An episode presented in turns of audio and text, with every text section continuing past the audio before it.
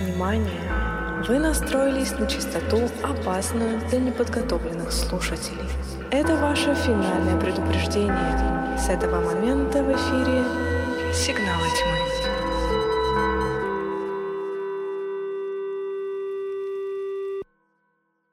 Если вам не страшно и вы настроились на нашу волну, приветствуем вас на подкасте «Сигналы тьмы». Меня зовут Алена. Меня зовут Роман. И каждую неделю мы собираемся здесь, чтобы обсудить самые громкие новинки, общепризнанные хиты и малоизвестные шедевры нашего любимого жанра хоррор. Устраивайтесь поудобнее, где бы вы к нам не присоединились, на YouTube или в аудиоформате. Да, приветствую вас также я.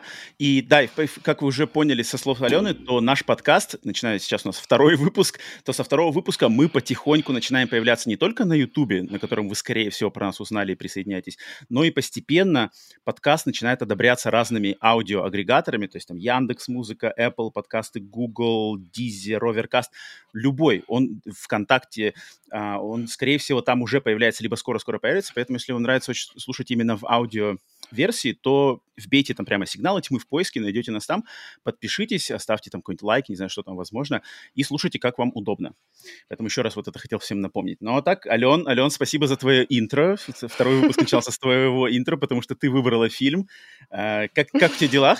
Хорошее настроение. И хочу сразу же, хочу сразу же, естественно, сделать комплимент за твою новую прическу, новый стиль. Это просто класс. Класс. Спасибо класс, большое, спасибо.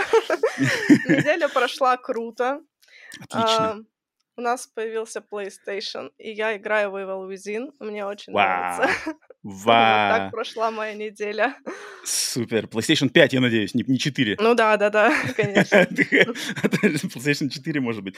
А, кстати, я тогда присоединюсь, если у тебя какие-то геймерские новости, хочешь поделиться этим, я присоединюсь, что у меня к моей уже давно имеющейся PlayStation 5 на этой тоже неделе присоединился шлем PlayStation VR 2 который только-только Да, как круто. поступил, поступил в продажу. Я не знаю, ты пробовал какая-нибудь VR-технологию? А, нет, я не пробовала, я смотрела ролик именно вот про тот шлем, который ты себе приобрел. Мгм. А, да, штука, штука очень интересная, хотя и не без недочетов и не без косяков, но Resident Evil 8 игра в VR это, блин, если, если у тебя будет шанс попробовать именно Resident Evil когда-нибудь или какой-нибудь любой другой хоррор-проект в VR, то я думаю, тебе надо будет обязательно этот этим шансом воспользоваться. А, поэтому, поэтому VR, оп, какая-то геймерская у нас неделя у нас обоих. это прикольно. А, да, у меня, кстати, неделя тоже хорошая, но я хотел, прежде чем э, переходить к нашей теме, я хотел, ты знаешь, что спросить? Вот я сейчас, так как... Я, кстати, не знаю, ты... Понятное дело, что мы оба любим хорроры, ужастики и все такое. А как ты относишься к фильмам более... Не знаю, ну не то, что другим, а более серьезным, в частности, оскаровским фильмам. Потому что у меня, а, как те, кто знают и те, кто не знают, через... Сколько? Через неделю, на следующих выходных, да, будет церемония «Оскар» новая. И у меня уже, наверное, в течение, если не совру, наверное, лет, может быть, 13-12 есть традиция смотреть все оскаровские фильмы перед церемонией. А потом, во время церемонии, прямо составлять, мы вот мы с моей семьей, с друзьями, с моей девушкой составляем список э, фильмов, которые, за, за которые болеем, кто какие предсказывает, и потом прям по баллам, знаешь, соревнуемся, кто больше угадал, кто больше предсказал. А как у тебя с Оскаром и с фильмами вот отличными от жанра хоррор? А, Классная традиция на самом деле. Я вообще смотрю все подряд. Вот вообще Мгм. все подряд. Любые жанры, кроме разве что совсем каких-то там русских комедий. Вот. а, Елки не смотрела, значит, последние. Нет, не смотрела. А зря, зря, хорошо. Вру, А я не смотрел ни одну. Так вообще все подряд смотрю, так что, да, почему-то тех, кто со мной там знакомится, часто бывает ошибочное мнение, что я смотрю только фильмы ужасов. Нет, я смотрю вообще все подряд. А про Оскар, ну, конечно, я смотрю какие-то оскаровские фильмы, но вот так как ты, прям за церемонией Прицельно. я не слежу, да. Мгм. Вот. Ну, Просто если потом я слышу что-то громкое, я обязательно смотрю, да. Мгм, мгм. Ам, да, Оскар, я как-то в последние, последние годы есть такие вот, я не знаю, как в, в твоих, в твоем круге общения, а, люди некоторые относятся как-то с презрением к Оскару, что, мол, там, а, там все как-то проплачено, либо там все политика, там какая-нибудь повестка. Но, не знаю, для меня всегда Оскар, как он был, так и остается, знаешь, вот таким а, стандартам качества. Понятное дело, что там есть свои какие-то но, свои какие-то а, особенности, да, но вот эта десятка фильмов или какая-то восьмерка фильмов, которые номи- номинанты на лучший фильм, если их все посмотреть, то такую вот температуру по палате современного кино, более-менее такого близкого к мейнстриму, ты можешь отлично получить. Да, понятно, дело, что там дикого артхауса не будет, может быть, какой-нибудь там совершенно тоже, э, совсем уж такой банальной попсятины тоже не будет. Какой-нибудь аватар, да, аватар, топ-ган попадают, но это такое, знаешь, вот именно такое более сочное, сочные блокбастеры. Поэтому я как-то к Оскару всегда, вопреки всей критике, относился всегда положительно, и особенно меня всегда радует, когда в Оскар проникают как-то хорроры. Либо где-нибудь там какой-нибудь актер, актриса засветилась именно в каком-нибудь хоррор-фильме, но это бывает так редко, так прямо супер редко, то есть там на пальцах можно считать, если из победителей в лучший фильм это только «Молчание ягнят», наверное, засветился. Uh-huh. А из актеров, точнее, с, с, по сценарию не так давно был Джордан Пилс с этим, как он, вон, в, вы, прочь, прочь, да, по-русски вроде, Get Прочь, Out, да. Вот угу. он, да, зацепился. И когда вот эти фильмы из нашего любимого жанра проникают, я прямо всегда за них болею, переживаю. И вот, блин, за Джордана Пила я на самом деле очень радовался, когда он победил. Думаю, класс, блин, хоррорский фильм. Наконец-то Академия в какой-то веке снова признала. В этом году, к сожалению, хорроровского ничего ничего даже близко нету. поэтому, поэтому как-то так. Есть фильм, не знаю, как он по-русски называется, «Женщины говорят», «Women mm-hmm. Talking». Вот он, ну, он, конечно, драма, но там, знаешь, он связан с религиозным культом. Типа история, настоящая история, где женщины, живущие в религиозной коммуне культа, там над ними начинают издеваться мужчины, и вот женщины начинают как бы пытаться пытаться разобраться, как нам из этого, стоит ли нам из этого выбраться, либо стоит мужчин простить. Понятное дело, что социально, такой социальная драма больше, но религиозные культы — это что-то близкое к хоррор-тематике, как минимально, но все-таки. Поэтому вот единственный фильм такой, может быть, немножко могу отметить. Поэтому Поэтому да, я вот жду, жду Оскара. Ну и, конечно, не, не, не перестаю смотреть хорроры, поэтому Давай, представляй тему, представляй нашу сегодняшнюю, что мы сегодня будем читать, потому что во втором выпуске как раз-таки Алена выбирала фильмы, предлагала тему, а в первом был я, в следующем, соответственно, тоже будет мой выбор. Поэтому давай, Ален, передаю тебе. Да, Вожжи. я выбрала... Спасибо. Я выбрала фильм Брэндона Кроненберга «Бескрайний бассейн», потому что вот он совсем недавно вышел, стал доступен к просмотру. И, конечно, mm. это один из тех режиссеров, за которыми я слежу. Я смотрела все фильмы, которые... Ну, там, их довольно мало, но тем не менее посмотрела все, которые а, он выпускал. Мне кажется, mm-hmm. это очень интересная фигура, несмотря даже на то, что там ну, в общем, несмотря на его отца, да, мне кажется, как отдельный режиссер очень интересно. Вот, и поэтому, конечно же, мне хотелось бы обсудить «Бескрайний бассейн». Но первое, с чего я хотела бы начать, это в целом со знакомством, наверное, семьи Кроненберг. Расскажи, пожалуйста, какой фильм у Кроненбергов ты, в принципе, посмотрел первым? Кроненберг, Кроненберга старшего. Эм, да, Кроненберга старшего. Я, кстати, вот сейчас, когда ты говорила интро, я так задумался, слушай, а вот Кроненберга, у Брэндона Кроненберга был бы шанс, если бы не фамилия и не папа, был бы, как бы, прорвался бы он точно так же? Или все-таки у него такая большая фора с его фамилией? Ну, это ладно, это мы еще, это мы еще обсудим сегодня попозже. Ну да, а, первое мое знакомство с Кроненбергом, естественно, старшим было с фильма «Муха».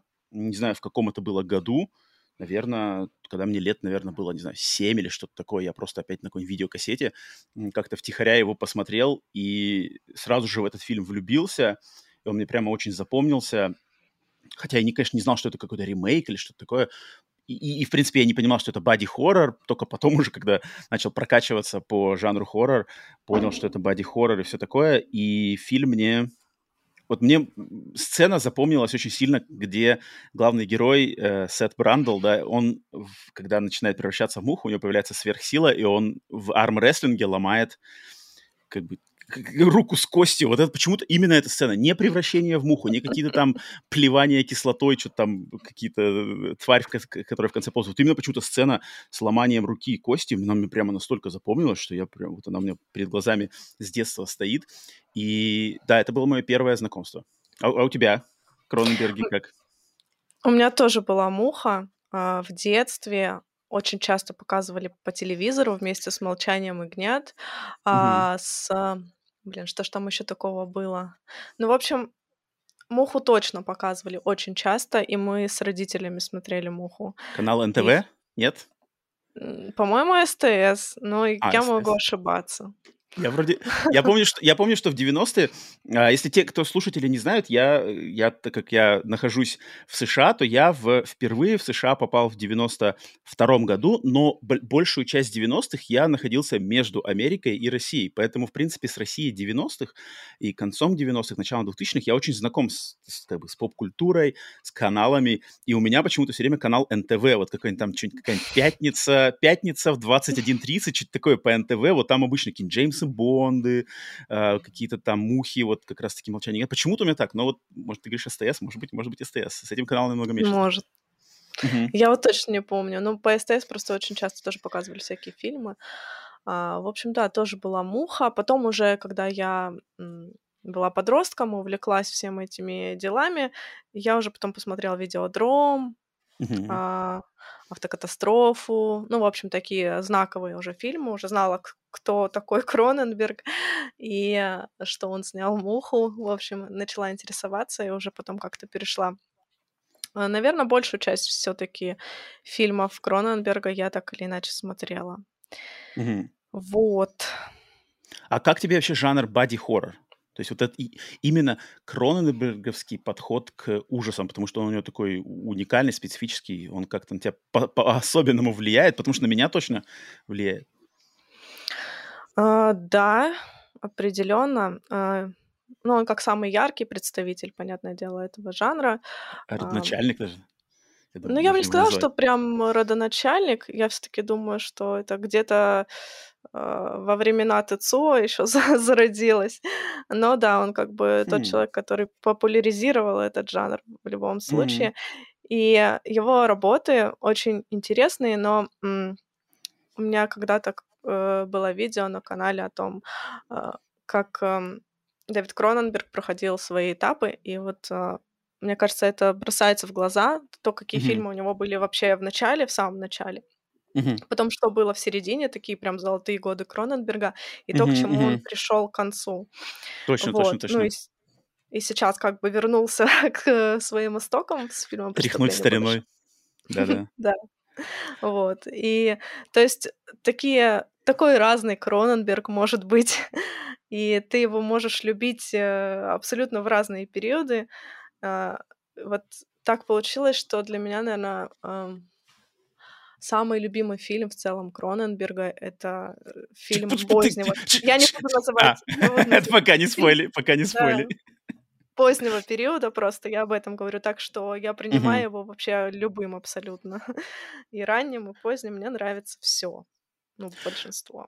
Мне, мне Кроненберг для меня очень хорошо попадает в под выражение если я, если я правильно его помню, выражение, что как, талантливый человек талантлив во всем.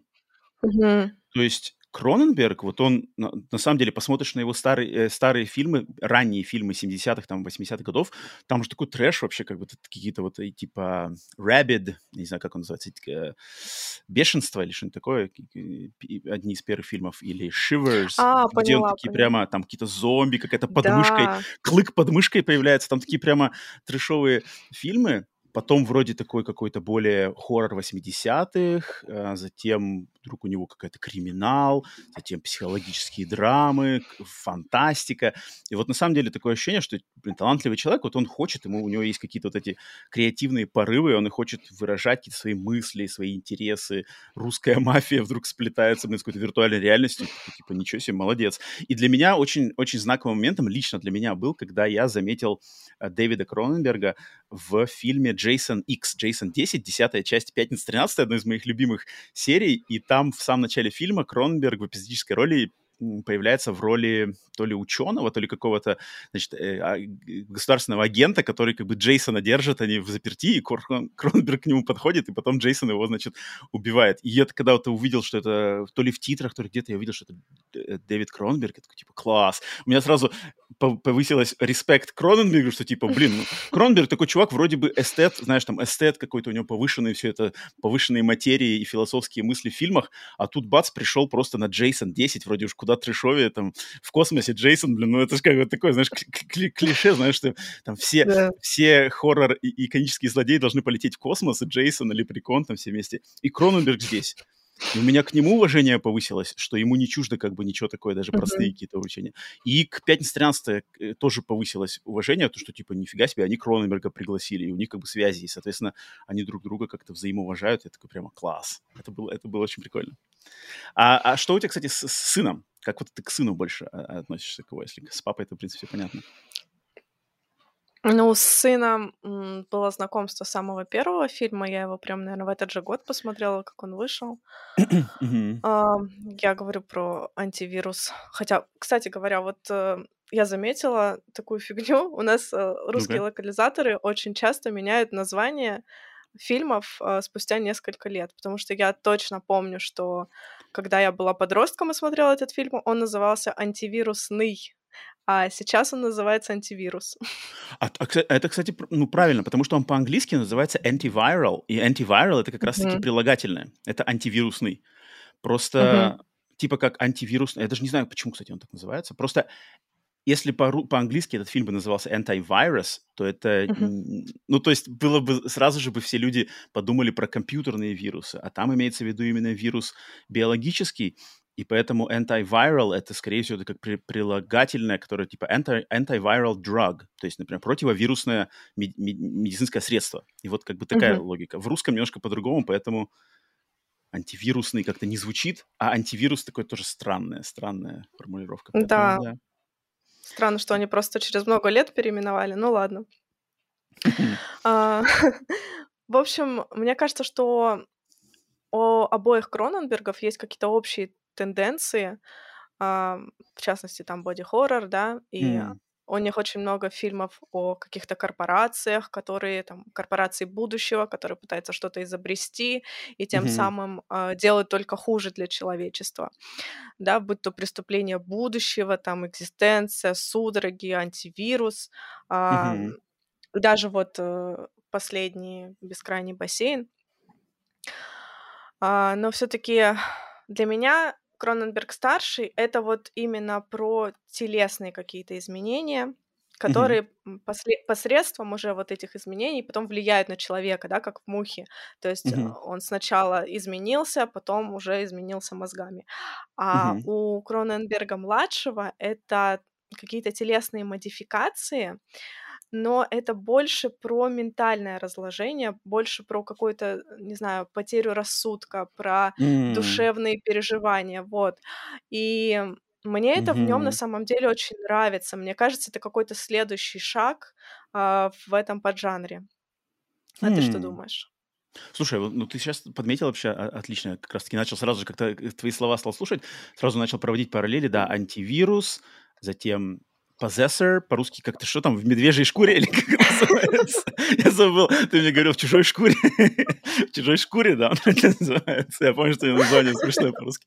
А, и это, да, там как бы такое ощущение, что от тела, да, от тела переходит, типа, от бади-хоррора переходит какой-то более ментальный хоррор, то есть разложение, uh-huh. да, что ли, духовной какой-то сущности человека. И, и в антивирусе это было, в, в шкуре точно было, то есть там, там вообще как бы, да, там прямо сплетались эти рассудки э, сознания, и в бескрайнем бассейне тоже моральное разложение происходит.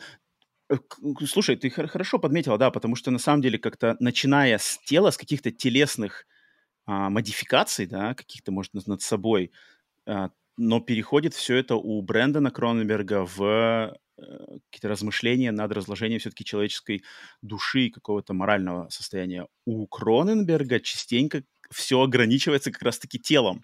Телом и всякими какими-то более физиологически биологическими чувств, э, чувствами, моментами. Хотя, конечно, тоже он заигрывает и с моральной частью, но, но ты права, я, я с тобой соглашусь.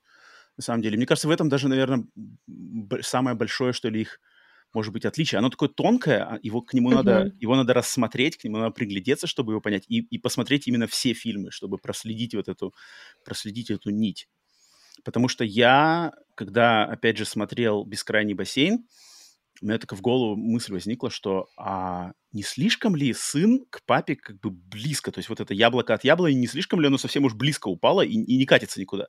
Я такой думал, может ему как-то что-то, знаешь, сделать там, не знаю, комедию какую-нибудь со своими этими фишками, но комедийный какой-нибудь фильм, или что-нибудь там более, например, в какой-нибудь экшен, такой, что, типа, может, как-то вот, вот отстраниться немножко от папы. А вот сейчас ты говоришь, я, в принципе, думаю, что нет, на самом деле он отстраняется, но он отстраняется более тонко и более как-то какими-то вот такими своими такими более, более глубинными какими-то позывами. И да, да, поэтому э, это классно подметила, ты мне, мне, мне очень понравилась твоя аналогия.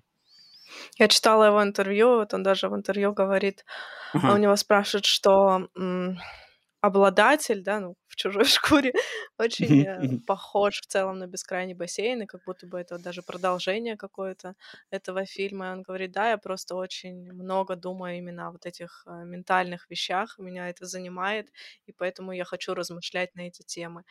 А, Мне кажется, вообще такой интересный человек. А, думаю, только только необычный такой человек мог придумать что-то такое неординарное. У него, правда, какие-то фишки всегда в фильмах, а, которые еще прям надо постараться, чтобы придумать в том же антивирусном, например. А, ну, представляешь, да, вот люди в будущем хотят болезни знаменитостей, ну это же прикольно. Классная это, идея. Это, это, да, это вот эту всю со- социальные сети и фолловеры, вот это все, все значит, персона, персо, блин, не знаю, как по-русски personalities, да, онлайн personalities, это типа, нас, как бы, я так понимаю, что, наверное, Брэндон Кромберг сел, когда писать сценарий, он, наверное, взял эту нашу идею того общества, в котором мы живем, и он такой, а как мне вот это перевести на какой-нибудь следующий уровень, чтобы он уже был такой за гранью? И придумал вот эту классную идею, да, с, с вирусами. Ну, это, это, это круто. Но, в принципе, мне кажется, от, как бы от сына, от детей Брэндон, о, Дэвида Кронберга что-то другого ожидать тут с таким, с таким ДНК, я, насколько mm-hmm. я помню, я вот, я вот не перепроверил эту, эту информацию. Может, те, кто нас слушает, в комментариях напишите, может, поправить или нет, что вроде как у Кронберга готовится к выходу фильм от его дочери. Его дочь вроде бы тоже что-то там снимает или уже сняла, и, может быть, на фестивалях засветилась. Где-то такое ощущение у меня, что проскакивала такая где-то информация, но я не уверен. Если кто знает, напишите в комментариях, может быть, вы подскажете. Поэтому семейка точно, семейка удалась. Я, кстати, не так давно какого-то, вот я не могу вспомнить, какого-то я слушал интервью э, фильммейкера, тоже какого-то то ли сценариста, то ли режиссера, и вот он, например, сказал, блин, на, на, на, на кончике языка вертится имя, какой-то жанровый э, режиссер, и он сказал, что, например, мои дети, они вообще как бы им не близко мое, то есть там у меня э, сын какой-то там бизнесмен, а дочка там занимается каким-то тоже где-то в каких-то отелях или что-то такое, какой-то э, менеджерской позицией, а я вот такой как бы маньяк по фильмам, и они как бы не особо разделяют мои эти штуки. Вот кто же это? Ах, я не вспомню. Если по ходу дела записи вспомню, то скажу. Какой-то вот прямо наш, наш, наш родной хоррор-человек, и вот признался в том, что дети, дети совсем как бы совсем не пошли по ступам стопам отца и не поддержали его. А вот у Кроненберга с точностью наоборот. И, и, и это классно. Это, Если это кто знает, напишите в комментариях, может, кто Ну, знает. я думаю, я думаю, здесь сложнее догадаться, мне кажется. Тут как-то... Я, я, мне кажется, я сейчас вспомнил, знаешь, это дурацкое чувство, когда на кончике языка это ворочается, это да. имя, я, я не могу его назвать. Блин, я, мне кажется, вспомнил. Давай. А, что, что еще? Есть тебе что еще сказать по, по клану Кроненбергов? А, так, ну, наверное, можно уже переходить к обсуждению Конкретно фильма, да? фильма. Да, давай, думаю, давай. Да бескрайнего бассейна. Э, давай для начала сделаем небольшую сноску, о чем вообще в целом этот фильм. Угу. Uh, этот фильм про малоизвестного писателя, которого зовут Джеймс. Он такой писатель-неудачник, я бы сказала. Написал uh-huh, uh-huh. одну книгу, которую никто не знает. Его играет Александр Сказгард. Uh, и он отдыхает uh, с женой М, дочерью, по-моему, а, у ее отца какое-то агентство, да? А, но не, она ну, бо, ну богатая, из богатой семьи, да. Угу. Да. Вот, они отдыхают, получается, за ее счет на этом дорогом курорте в какой-то вымышленной стране, uh-huh. чтобы найти вдохнов... вдохновение для новой книги Джеймса.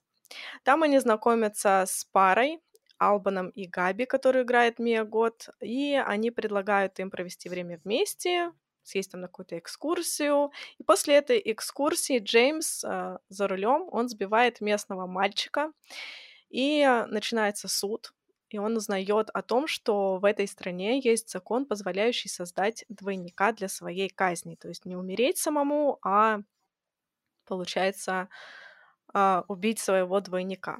Вот такая вот идея. Да. Как за, тебе идея в целом? Задумка. Um, прежде чем я по идее скажу, хочу нашим всем слушателям, зрителям напомнить, что у нашего подкаста есть тайм-коды, где бы вы его не слушали, в описании можете найти тайм-коды. И по тайм-кодам, если вы боитесь спойлеров, например, вы фильм не смотрели, то сначала мы с Аленой немножко поговорим про фильм, наши впечатления, какие-то размышления без спойлеров, а потом в конце нашего обсуждения мы сделаем небольшую спойлер-секцию, где обсудим концовку и какие-то конкретные мысли. Поэтому, если боитесь спойлеров или, наоборот, хотите послушать спойлерную часть, то пользуйтесь тайм-кодами и, собственно, чтобы себя оградить. По, значит, концепции «Бескрайний бассейн». Я, кстати, я, у меня вот, Алена, не знаю, как у тебя, у меня уже тоже достаточно большое количество лет есть привычка, хорошая, я считаю, очень прямо даже, может быть, жизненно важная для поклонников фильмов привычка перед выходом фильма, который я вот гарантированно буду смотреть, то есть я знаю, вот этот фильм я точно буду смотреть, я стараюсь не смотреть вообще трейлеры. То есть uh-huh. я не смотрю трейлеры когда даже в кинотеатре сижу и, и появляется трейлер фильма, который я знаю, что я буду смотреть, я вот на самом деле закрываю глаза или там в телефон ухожу сразу вот и, и как бы не обращаю внимания. У тебя, у тебя такое, такое есть, я не знаю, ты считаешь это важным? Или ты к трейлерам вот смотришь их и прямо не... 50 на 50 я могу посмотреть трейлер. А, Мгм. наверное, скорее посмотрю. Но вот прям что-то читать, рыть, э, узнавать сюжет, нет, как бы так поверхностно картинку глянуть, не Мгм. вникая. Я вот, я вот поэтому, как бы, когда... То есть, если трейлер фильма, который я вообще не знаю, то есть, ну, просто не знаю, я посмотрю один раз хотя бы, понять, что Мгм. меня интересует, не заинтересует. А если там, знаешь, первое от Брэндона Кронберга, я сразу, оп, все, как бы, да, пока там, знаешь, сижу такой вот, как бы, грустный в кинотеатре. А, поэтому... Я, кстати, поэтому вот, вот на, на своем канале, на Screenborn, а, делал а, ролики, типа, самые ожидаемые фильмы месяца. И я такой в какой-то момент думаю, такой, черт, блин, вот я когда этот ролик делаю, я же эти трейлеры скачиваю, и в монтаже там их постоянно прокручиваю, такой, блин, и мне это не нравится. Потом я такой думаю, что-то я не очень хочу теперь так делать, надо как по-другому менять. Ну да, а, извиняюсь за отклонение. Про «Бескрайний бассейн» я до просмотра ничего не знал. То есть я не смотрел ни одного трейлера, я не знал сюжетной завязки, я знал, что Кроненберг, я знал, что будет Мия Год, и, в принципе, все. И поэтому, когда я начал смотреть фильм, я как-то себя больше настраивал на ну, то есть вот на какой-нибудь совершенно, что ли, не знаю, замудренные опять моменты, как вот антивирус и как в «Чужой шкуре». То есть там как-то прямо была такая структура-то достаточно сложная, то есть там что-то понять, э, кто это, где это, в чем мы сознание сейчас, что еще происходит, что за мир. «Бескрайний бассейн» мне показался намного более простым. То есть он такой прямо вот, у него структура, вот начало, тык-тык, встреча, ты ситуация и дальше как бы развитие этой ситуации. Да, понятное дело, что он с фантастическими моментами, но я был а, вовлечен, естественно, очень вовлечен в это повествование, но мне он сразу же показался намного более прямолинейным по сравнению с предыдущими двумя фильмами Брэндона и более, что ли, даже немножко предсказуемым немножко для меня таким.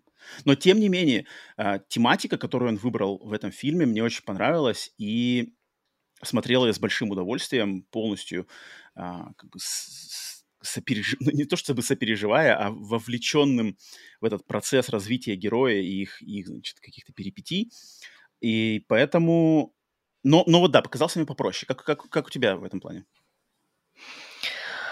Ох, наверное, я с тобой тут соглашусь, потому что вот э, в чужой шкуре-обладатель был для меня очень сложным структурным Мгм. фильмом, который я осилила только на второй раз. То есть я первый раз М. его посмотрела где-то до середины, не досмотрела, я что-то вообще ничего не поняла. Ничего А, себе. И потом, да, решила его пересмотреть заново. И на второй раз, вот просто я когда писала пост про этот фильм, а, некоторые люди писали в комментариях, что а, типа скучно, неинтересно, но у меня было на Хм. самом деле такое же чувство, но когда я посмотрела его во второй раз, полностью пог- погрузилась в фильм, блин, ну это шедевр, это очень круто. Мне кажется, это лучший его фильм на данный момент. Ты про, облад- поэтому- про обладатель, да, говоришь все еще? Да.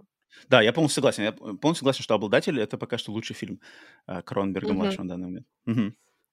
А «Бескрайний бассейн», а, мне нравится идея, а, идея того, что м, трансформации, как сказать, трансформации сознания, того, что чтобы тебе написать какой-то интересный жизненный опыт, да, в виде книги, там, допустим, тебе нужно совершить какую-то ду- душевную, духовную, не знаю, ментальную трансформацию, а, получить какой-то опыт и на основе этого уже создать что-то великое, не знаю. А, и вот эта идея крутая. Идея крутая с перерождением, а, крутая идея с, а, не знаю, спойлер, не спойлер, а, Осторожнее, осторожнее. По тонкому льду идешь. С двойниками. То есть ты ли М, это окей. или не ты. Мгм, Вот. мгм, мгм. Это Это мне нормально. очень идея понравилась, но мне кажется, она недостаточно развита. Типа на... Вообще в целом можно было бы на этом построить всю интригу фильма, но почему-то он пошел по другому пути. Согласен, Вот. согласен.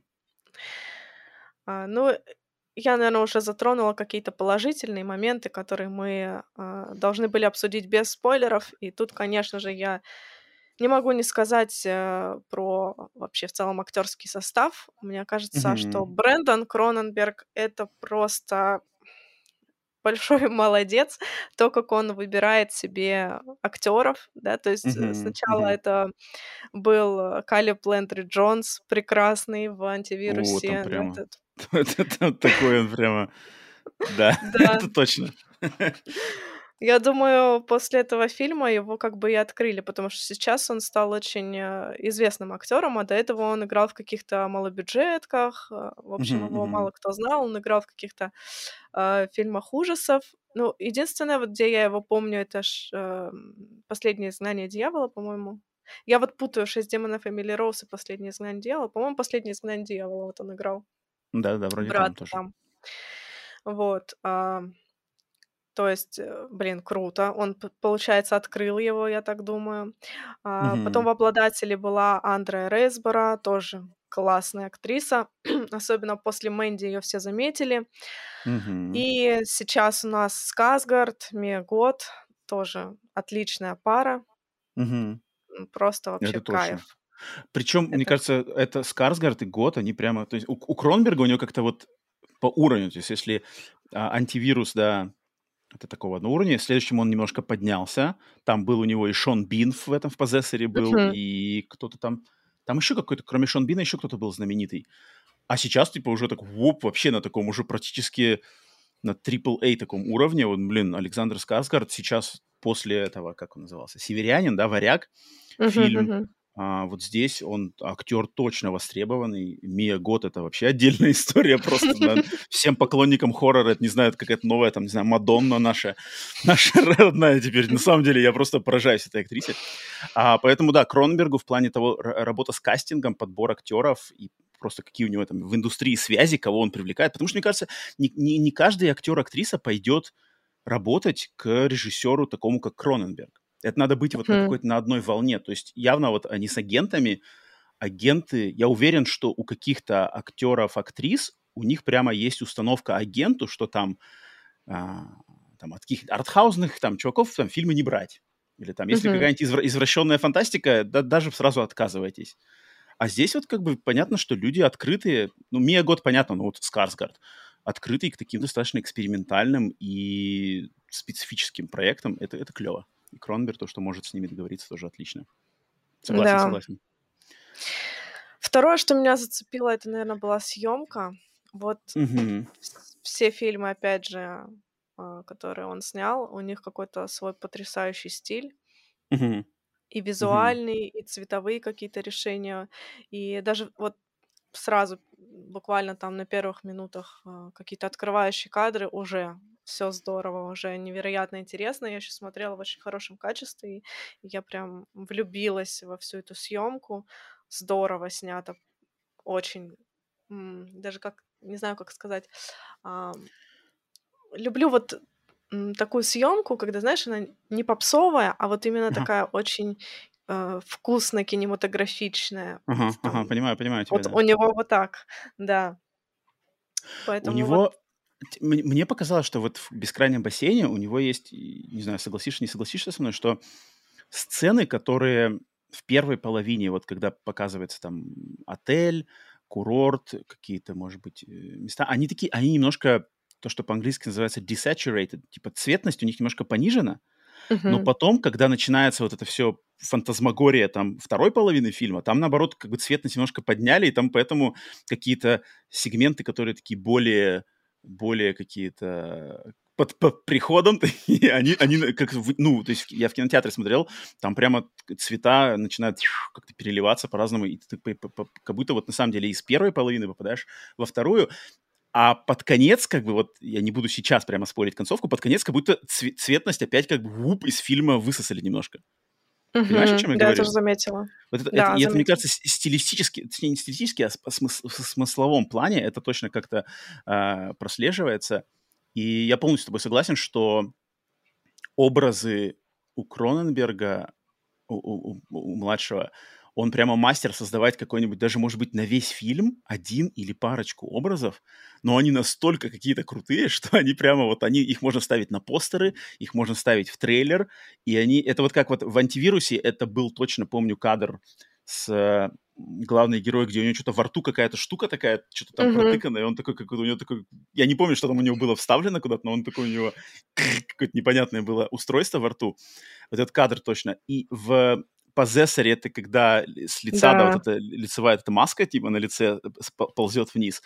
А в «Бескрайнем бассейне» это кадр, где Александр Скарсгард с этой штукой во рту, которая, как мне очень напомнила, Мгм. Мэрилина Мэнсона. Мэрилин Мэнсон времен начала своей карьеры, у него был клип «Beautiful People», я не знаю, знакомый? Да, да, да, да, да. И, Да, и там да. Мэнсон тоже с такой же штукой, вот этот, как я не знаю, как это называется, что это такое, как это, это явно какая-то хреновина из э, репертуара кабинета зубного врача. Я так понимаю, ну точно даже какой-то. Но, блин, вот люди такие, как Мэнсон, такие, как Кроненберг, они вот чертовы сумасшедшие гении найдут, блин, как применить. И ты такой смотришь, это же, по идее, это обычный какой-то медицинский этот, но вот ты его смотришь, и тебе прям некомфортно.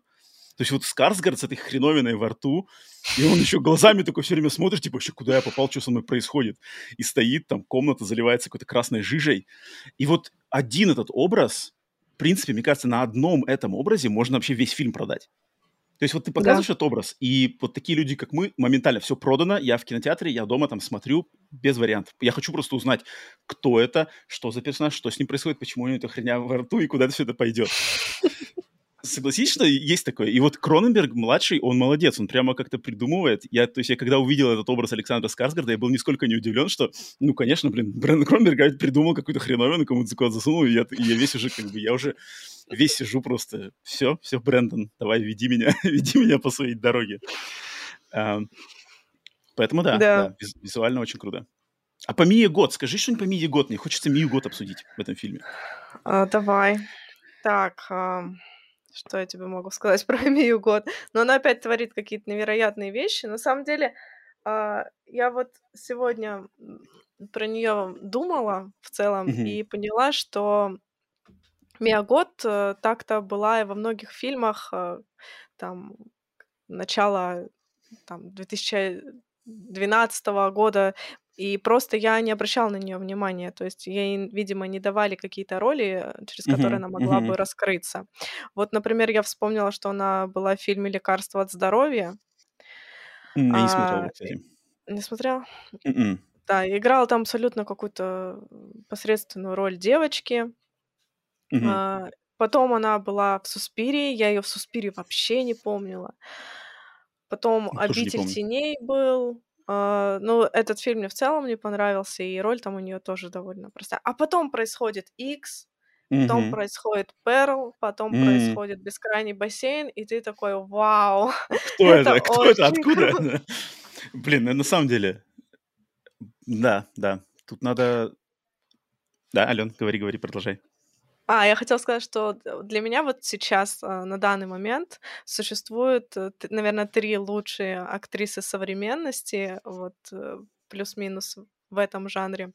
Мгм. Это Флоренс Пью, которая играла в О, «Соцсостоянии». это просто моя любовь. Моя любовь. Флоренс Пью, обожаю эту актрису. Просто вот на самом деле, да, да, да.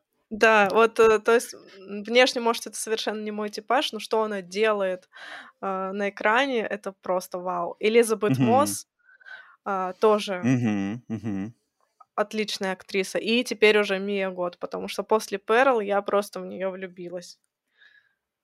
Ну, Мия. Гот, я что в ее фильмах, то есть да, я ее, естественно, прямо как бы запомнилась и попалась прямо на глаза. Конкретно она мне в X, я думаю, как и большинству. Потом только когда вспомнил, что она, кажется, в Суспире она была, где вообще, да не помню. Um, но я почему-то, когда увидел Мию Год, и что в X, и что в Перл, и потом посмотрел какие-то интервью с ней, вот я, вот я по ней чувствую, что вот это как бы наш человек. То есть это какой-то человек такой вот прямо, она в теме, и она не стесняется, и она точно готова идти там и на эксперименты, и как, куда бы ее ни потянули там режиссеры, сценаристы вот эти какие-то, она прямо погнали как бы, и, и пофиг.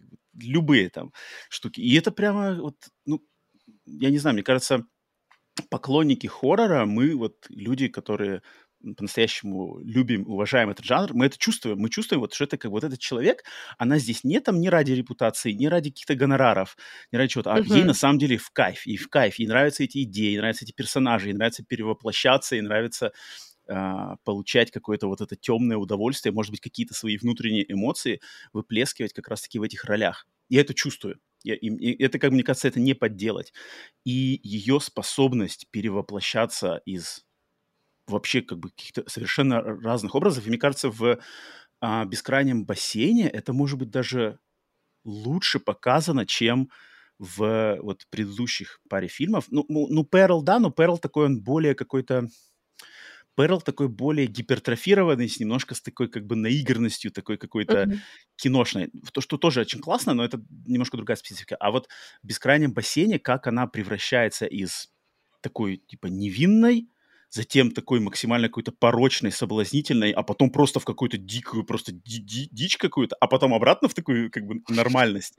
Я такой, типа, ты что творишь-то, как бы, Мия Год, ты, ты как бы что вообще творишь? Причем она как бы вроде так на нее посмотришь, особенно в интервью, она такая как бы тише воды, ниже травы, такая прямо скромная, а на, на, экране творит просто вещи, как-то в, в долю секунды у нее прямо меняются там, не знаю, образ, глаза, какие-то выражения эмоций на лице. Я просто, я просто балдею. Мне кажется, она вот именно в да, во всех трех фильмах, вот этих последних, да, X, Peril и Бескрайний бассейн, она очень легко вот как бы утягивает на себя одеяло да. с, остальных актеров. Вообще вот как бы она появляется и все сразу, жуть, как бы все, все, все глаза на Мию Год, даже если она во да. второстепенной роли, как здесь. Это, это очень круто, это, блин, я прямо не могу нарадоваться этой, этой актрисе. Ну, и, в принципе, Сказгар тоже крутой. И мне кажется, на такую роль пойти это тоже нужно иметь смелость, потому что роль не самая положительная. Мгм, мгм. Вот, Ну, тоже точно. классно. Мне еще очень понравился, я вот не помню, как зовут актера, который играет как раз-таки спутника, я не знаю, спутник он, а нет, он муж вроде, муж персонажа Мии Год. Мгм. Я не знаю этого актера, но он мне показался такой прямо мужичок, он, он такой вроде обаятельный, доброжелательный, но в то же время вот, вот я чувствую, в нем скрывается какая-то такая вот, вот что-то он, что-то он не договаривается, что-то он таит. И, и как бы а Скарсгард с его женой на это как бы, на это, ну, они вроде, кстати, даже обращают немножко поначалу внимание, там, в начале сцены, когда в ресторане они общаются, две пары, там что-то есть такое между ними, что типа, а, все ли тут у нас окей? Но они как бы, ладно, по, по, ну, как бы, ладно, доверимся им, пойдем дальше, и, понятно, да, что приключения на свою голову найдут. Но вот он мне тоже понравился. Я этого актера раньше никогда не видел, но он какой-то, когда он в фильме появлялся, он такой прямо... Вот мне нравится, когда, знаешь, там 90% а, обаяние и доброжелательность, и вот 10% это вот какая-то хрень, которая там, знаешь, в любой момент может тебе, знаешь, потерял как бы, из, из взгляда его потерял, и он тебе там уже, не знаю, режет уже, готовится резать тебе там, горло или что-нибудь такое. Это, это клево, и опять же, кастинг просто... Отличный кастинг. Кастинг мне очень понравился. Мне кажется, даже, может быть, одна из главных положительных сторон этого фильма вообще вот именно кастинг, подборка актеров и персонажей, которые им нужна. Да, Я давай. запомню выражение 10% какая-то хрень. Мне Ну вот как-то так. Что-то я такое в нем разглядел. А, что это еще, еще, еще что, что положительное у тебя? Пока что я с тобой полностью согласен во всех, во всех моментах. Неужели мы не спорим? А, пока вроде нет, но сейчас, но сейчас может, начнем. Ну, из положительных, а, мне нравится сама задумка, но мне не нравится реализация, и это уже идет в минус. Так что из положительного у меня, наверное, все. Из положительного у тебя все. У меня... А вот как ты, для тебя, ты, ты согласишься со мной, да, что фильм, он более... Хотя, может, наверное, это как раз-таки к реализации относится. То, что он по сравнению с двумя предыдущими фильмами Кроненберга, он попроще. По структуре, по повествованию. Да? Да. Для, тебя, для Да. тебя это плюс или минус? Ну, тут зависимость от истории, но тут, э, мне кажется, это гармонично выглядит. Мгм. То есть ты, ты- мне, интересно просто, как думаешь, на уровне создания фильма Кроненберг или кто-то там еще, а, они, думаешь, руководствовались тем, что, типа, например, предыдущий фильм слишком замудренный, отпугнул народ, а здесь давайте вот у нас как бы актеры более популярные, может быть, сделаем что-нибудь более простое, чтобы не отпугнуть какую-то долю аудитории. Думаешь, таким руководствовались или, или все-таки или это, или это я слишком мудрю Мне уже? кажется, нет. Мне кажется, они больше руководствовались бюджетом. Мгм. А, ну вот в интервью Кроненберг говорил, что я бы хотел снимать более дорогие фильмы, но для Мгм. этого тогда М. нужны люди, которые мне будут говорить, сделай вот так, сделай вот так, а я хочу типа свободу творчества. Поэтому я выбираю более дешевый путь, но Ага. э, я делаю то, что я хочу делать. Это, это, это классно. Вот. Я, я всегда такой подход. Да. Просто я заметил, что бескрайний бассейн у нас в Америке, он, в отличие от первых двух фильмов, то есть первый фильм «Антивирус», он вообще был только фестивальный, то есть он прошел по Мгм. фестивалям, а потом сразу в цифре там на, на дисках. А Possessor, он шел, но он шел в ограниченном прокате, то есть в нескольких кинотеатрах, таких более нишевых, можно было его заловить в течение там пары недель. А «Бескрайний бассейн», он прямо во всех кинотеатрах, то есть даже в самых таких стандартных кинотеатрах, которые крутят только блокбастеры, можно было попасть на сеансы «Бескрайнего бассейна». То есть поднятие как бы широты охвата аудитории фильмами Кроненберга точно растет. Я вот подумал, Мгм. что, что как бы интересно, делались ли поблажки в сценарном плане э, в этом фильме. Ну, тут уж нам не узнать, можно только, только догадываться. Но да, да, да. Но, но факт того, что фильм смотрится как бы легче, и ты следишь за его сюжетом легче, это, это точно факт. Опять же, плохо, это хорошо каждому, каждому, наверное, решать за себя. Так, давай тогда, прежде чем на минусы прыгнуть, что у меня, у меня еще хорошего у меня под, под без спойлеров, можно сказать, что у меня еще записано. А, ну, на самом деле, тем, ну, хотя тематика... Ну, давай тогда, это давай в выводах, давай тогда на негатив. Давай, скажи, что, скажи, что тебе не понравилось в этом фильме. А, не могу сказать, что мне это прям не понравилось, но мне кажется, что потенциал этого фильма намного более сильный, нежели а, то, чем это получилось в итоге. Мне нравится вот эта идея перерождения, бесконечного перерождения и, ам, из Мгм. тела в тело, из тела в тело, а, чтобы прийти к какому-то абсолютно другому пониманию себя. Мне кажется, это такая очень сильная психологическая какая-то тема. И опять же, вот эта тема с двойниками, да, про, про Мгм. которую я уже сказала. Мгм. Мне кажется, потенциал у этой истории действительно огромный. А, но почему-то Кроненберг загнал ее в какую-то одну локацию курорта Мгм. а, с одним персонажем, который страдает бесконечно. И Мгм. Мгм. вот хотелось бы какой-то, не знаю, масштабности, что ли, какой-то более понятной, более, наверное, простой а, структуры повествования в том плане, что, ох, я даже не знаю, как бы это вырулить так, что вот что мне бы хотелось, но а, я думаю, многие со мной согласятся, что из этого могло бы получиться что-то более грандиозное, вот. А, ты Хм. как это все воспринял? Вот, э, Ну, вот, вот я, я понимаю, о чем ты говоришь, потому что я тоже в- в- начинаю вспоминать фильмы, предыдущие два фильма, и в предыдущих двух фильмах у него все время берется именно мир. То есть вот в мгм, антивирусе как бы мир живет по таким законам, с такими новыми тенденциями, и вот главный персонаж существует в этом мире. Э, Второй фильм «Possessor» то же самое. Вот мир, вот корпорации, между ними там какие-то интриги, персонаж существует в нем. А третий фильм «Эп», курорт, буквально две пары людей, и там чуть-чуть каких-то, какие-то тут, поли- не, не политические, а как какие-то социальные устои того места, где курорт находится, и, в принципе, все. Это мгм. очень много более какой-то пузырь, как будто все происходит в пузыре в таком. Да, И вот кстати, да. И вот мне, кстати, это тоже э, как раз-таки как негативный аспект показался, потому что я, когда фильм смотрел, в некоторые моменты я так очень понимаю, что многие его сюжетные моменты, связанные с э, просто с ситуацией, с правилами, по которым как бы эта ситуация развивается, они в, в рамках фильма-то они работают, они существуют, но ты когда начинаешь как бы задумываться, окей, а если бы это было на самом деле в реальном мире существовало, то тут как бы столько ниточек развивается, что типа как бы люди бы ну, явно же появились бы люди, про которые про это узнали, куда-то там рассказали, приехали бы какие-то журналисты, кто-то где-то что там проговорился, что это там за технологии.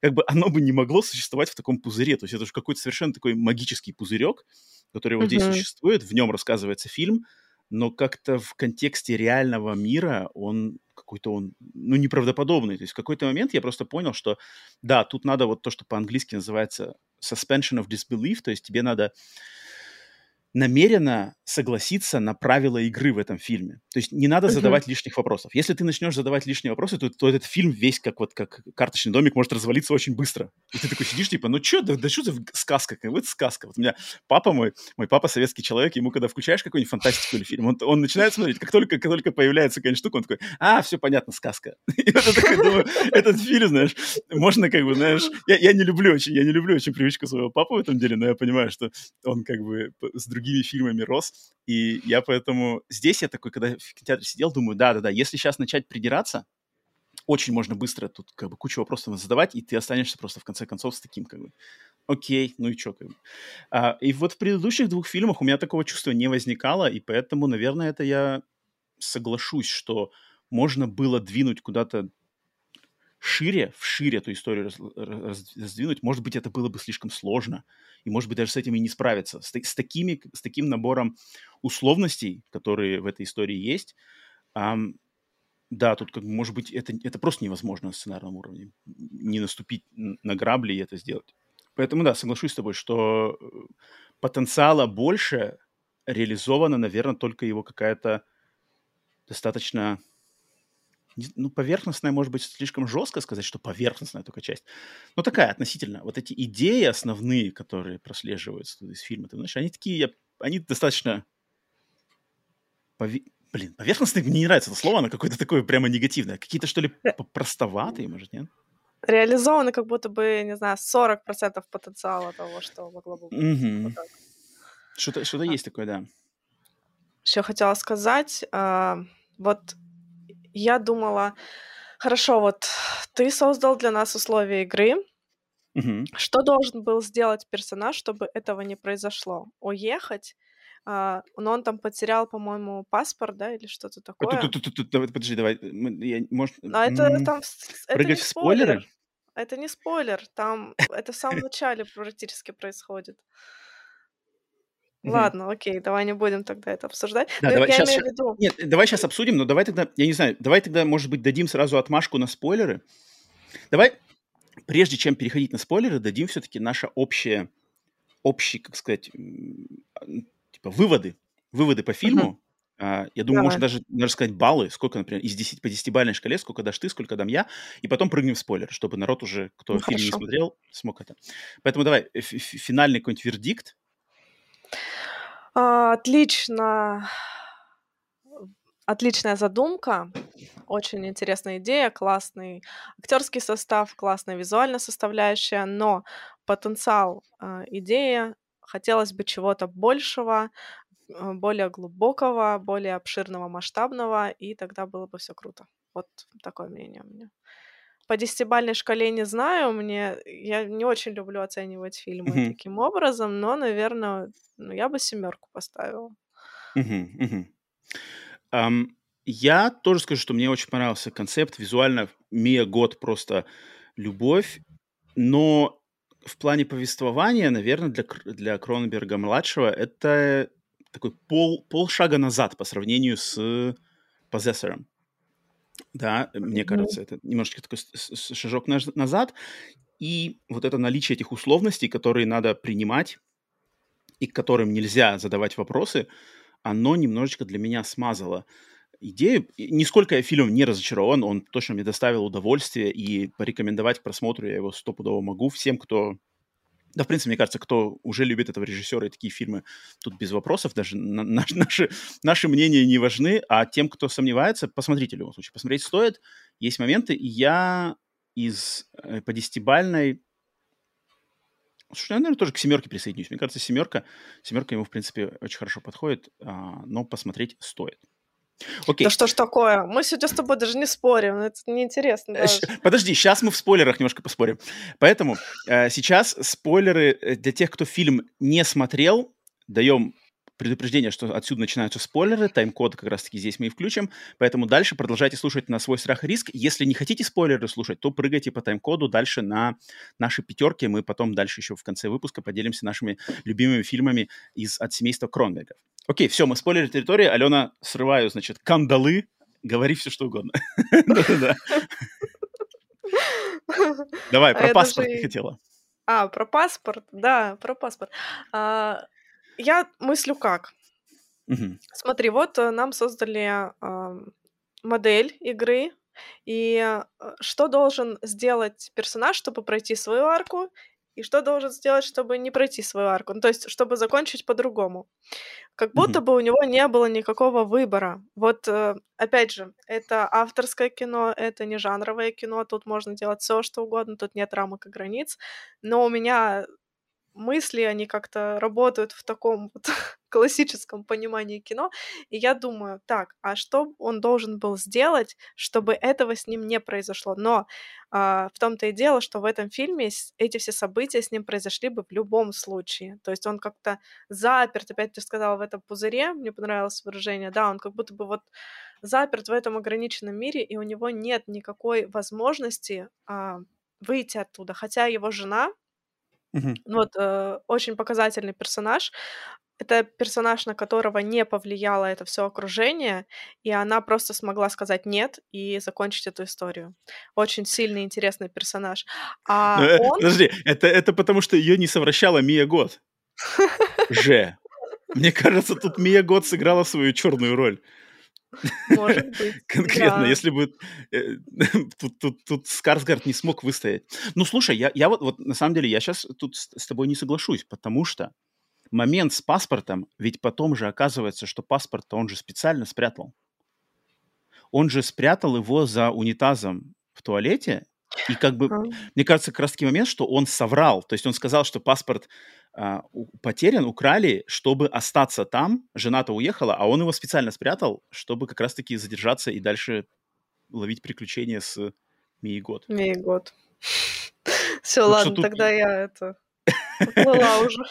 разнес, я в клочья разнес свою теорию. Слушай, а, ну да, для тех, кто фильм посмотрел, чем у нас все это, значит, дело заканчивается? Что да, как мы уже сказали, и это, и это на самом деле, мне кажется, не спойлер был, что да, в этой стране, где происходит действие фильма, есть... Вот, вот- вот тоже, как вот, что это? Там, не знаю, магия? Магия? Наука? Какой-то... Ну, типа, чем меньше спрашиваешь, тем, тем, тем спокойнее спишь. А, да, короче, есть возможность создавать идеального двойника любого человека. И у них есть по закону, если ты совершил какое-то сильное преступление, то ты подлежишь смертной казни, но у них построена бизнес-индустрия, где за определенную сумму тебе создают полностью двойника, и двойника убивают ну, как бы вместо тебя. И Мгм. вот на этом, да, все строится. И персонаж Александра Скарсгарда начинает а, сначала вп- впервые попав в передрягу с полицией, он соглашается на эту сделку, увидит смерть своего собственного двойника, понимает, что персонажи Мии Год и ее этого друга и там другие с ними такие же туристы, они уже давно, так сказать, подсели на иглу вот этого а, удовольствия, что они приезжают сюда в эту страну, специально, значит, творить какие-то бесчинства, затем создаются двойники, двойники умирают вместо них, и, по сути дела, это такое для людей, для богатых людей, это такой экстрим-туризм, новая версия экстремального туризма, где им все дозволено и никакого нету, значит, наказания. И вот главная, наверное, интрига фильма, да, это куда двинется персонаж Александра Скарсгарда, то есть с- у- уйдет ли он вот эти какие-то темные, в темные совершенно порывы э, каких-то, ну, в- и- из- как называется, природных, да, природные какие-то дикие порывы, к которым уже полностью привыкли Мия Год со своим окружением, либо он как-то с этим будет бороться и там, например, встанет на сторону своей жены, вырваться из этого цикла. И ты как вот до этого сказала, что идея с двойниками тут, наверное, можно было бы ее и вправду немножко поинтереснее подать. То есть в какой-то момент я думал, что сейчас фильм пойдет, в- как бы мы будем сомневаться, а кто двойник, а кто, и- и- кто Да. как бы копия, а кто истинный. И этого в фильме нет. Я тоже вот был удивлен, что как бы этого особо-то нет. То есть там вроде как-то где-то, но потом это даже чуть ли не, не в юмористическом ключе. Помнишь там сцену, да, где он во второй раз вроде делается двойник, и тебе кажется, нам Да. кажется, что его сейчас убьют, а потом та камера, оп, и они там смеются такие, типа смотрят. как- Да-да-да-да-да. да-да. То есть Кроненберг, мне кажется, что ли, намеренно он нам вот именно этой сценой говорит, что, мол, не-не-не, как бы тут не про это, не про заигрывание, где копия, где оригинал, кто что, а здесь мне показалось, все, в принципе, идет к, и как я вот, опять же, в, в, до этого сказал, к более простой тематике, что ли, критики как раз-таки вот этого высшего-высшего класса, то есть богатых да. людей и их забав. То есть как бы вот, вот, вот богачи, и они забавляются такими вот вещами. Тут ты согласишься со мной в этом, в этом плане? Да, я тут с тобой точно соглашусь. Я тоже увидела именно это. Но, с другой стороны, понимаешь, если бы он пошел по тому пути, который мы ожидали, то это бы был фильм не про трансформацию души, а это был бы фильм просто про двойников и такая интрига, какой-то, не знаю, триллер, а ну да, да, да, да, да. Сейчас это фильм... Шестой день, шестой день с Арнольдом Шварценеггером смотрела, нет? Да, типа того, да, да, Типа того, на самом деле, могло бы быть, да-да-да. А сейчас это фильм именно про того, что... Про, про то, что э, этому бедному Сказгарду нужно было измениться каким-то образом, потому что он сидел на шее отца своей жены, потому что он ничего из себя не представлял, но он очень хотел. И он должен быть, был отдать какую-то жертву для того, чтобы стать кем-то, условно говоря. И вот он перерождался, перерождался, и в итоге все-таки погрузился в свой бескрайний бассейн в конце фильма. То есть он убил, получается, он убил самого себя, ну, да. копию, да, свою, он же себя, как да. бы, да, там сцена появляется. Это символично, убил. да. Да, да, символично, типа, самого себя убил. И потом концовка нам не дает, мне, она, мне кажется, не дает конкретного ответа, как бы, каким он стал человеком.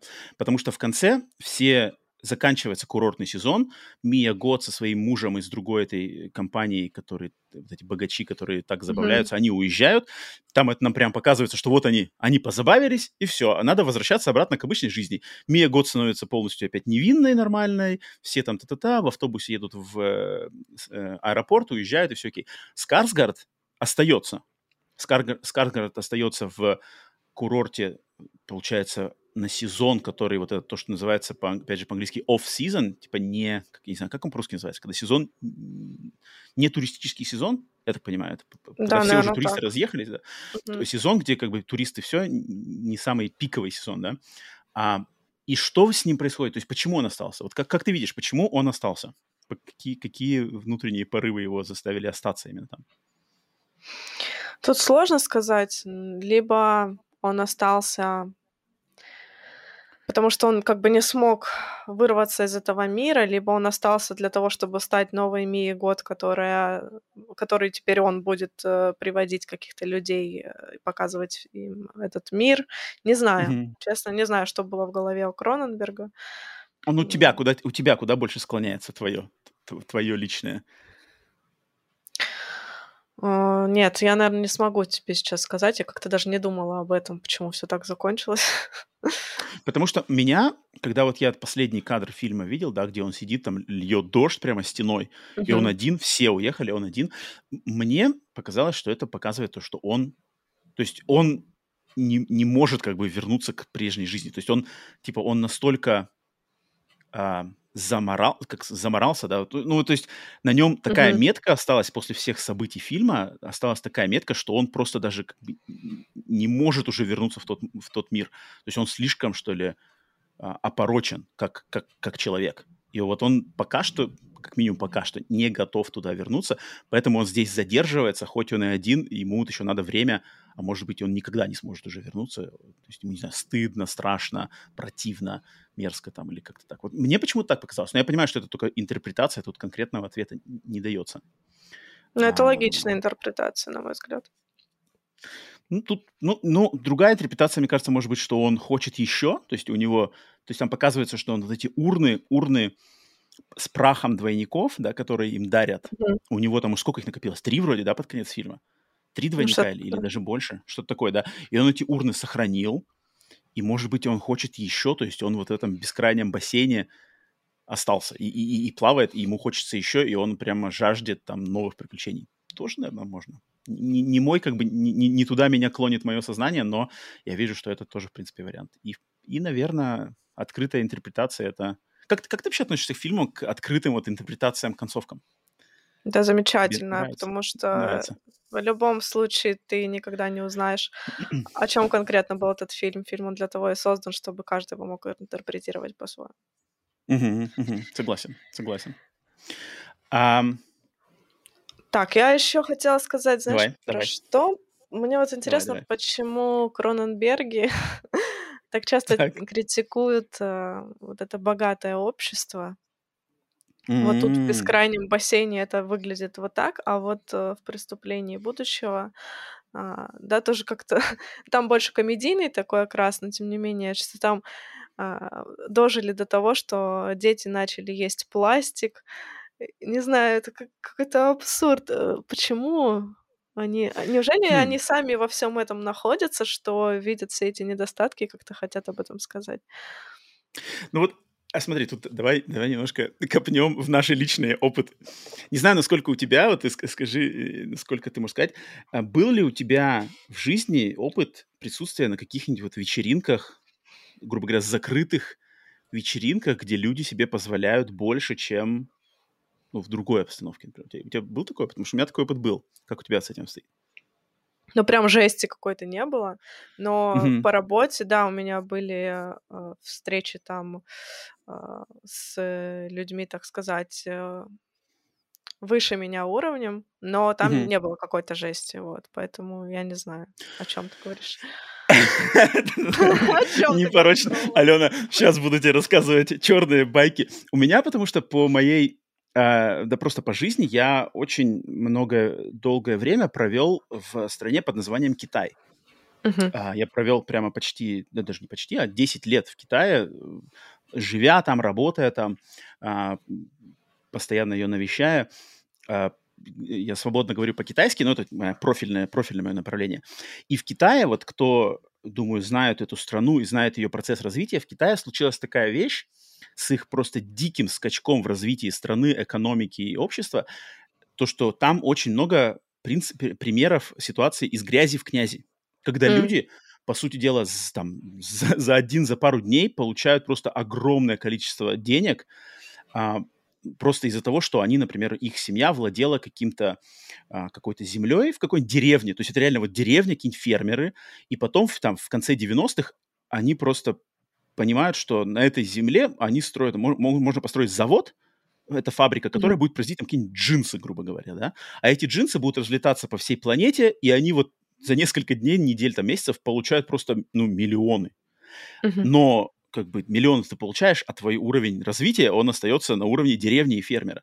И вот эти люди, с которыми я встречался по работе и по знакомствам, я присутствовал на их закрытых вечеринках, они на самом деле позволяют себе просто сумасшедшие вещи. Я не буду сейчас сдаваться mm-hmm. в подробности, но там просто творились вещи, которые я даже как человек, блин, воспитанный на фильмах ужасов, я просто как бы даже не понимал, как, как люди, у которых есть, ну, грубо говоря, жены и дети, угу. просто вне, вне э, глаз своих жен и детей позволяют себе такие вещи, что как бы фильмы Кроненберга и вот «Бескрайний бассейн» в частности, нисколько меня не удивляют, что в этом мире, то есть то, что я повидал, я уверен, что то, что я повидал, это достаточно э, нелицеприятные вещи, но я уверен, что я далеко не все в этом мире видел, и вещи происходят более страшные.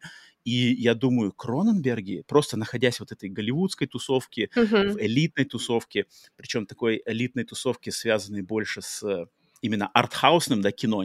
Хотя я уверен, и в блокбастерных везде тоже такое происходит, но я почему-то мне кажется, что чем ты ближе к каким-нибудь вот таким неформальным, да, этим штукам, то, в принципе, наверное, шанс того, что ты встретишься с какими-нибудь неформальными людьми, точно больше. И мне кажется, они говорят и показывают то, что сами знают.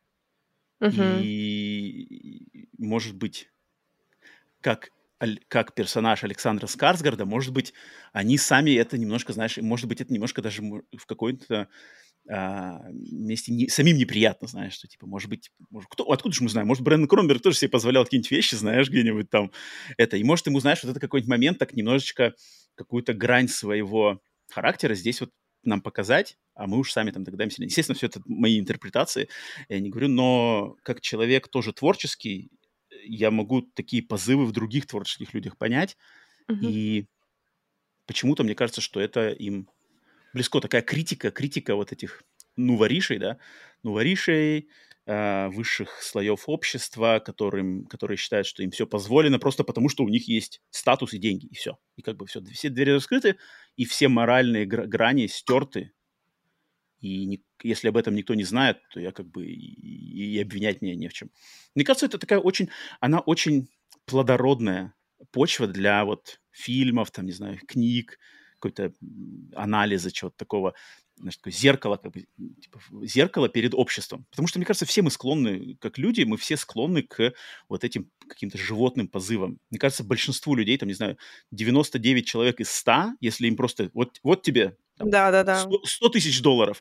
Человек просто с ума сойдет, он просто себе начнет такое позволять, что ты как бы даже из, из, из белого пушистого превратится моментально в какого-нибудь, там, не знаю, отвратного. Ну, это просто наше, наше какое-то человеческое нутро, к сожалению. И, и поэтому плодо, плодородная, плодотворная почва, но для меня лично она какая-то не очень такая, не очень, что ли, не очень удивительная. Ну, как бы, окей, понятно. Uh-huh. Таких, как бы, таких фильмов, произведений с такой тематикой а, в музыке там да, где-то, они достаточно регулярно возникают.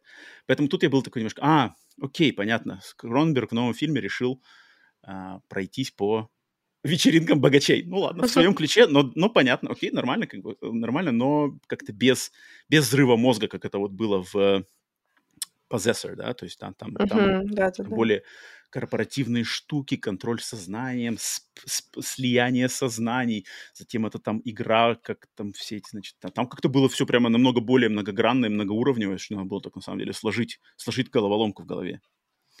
Поэтому вот как-то это да. так. Ладно, ты ответил плане. на мой вопрос. Максимально развернуто.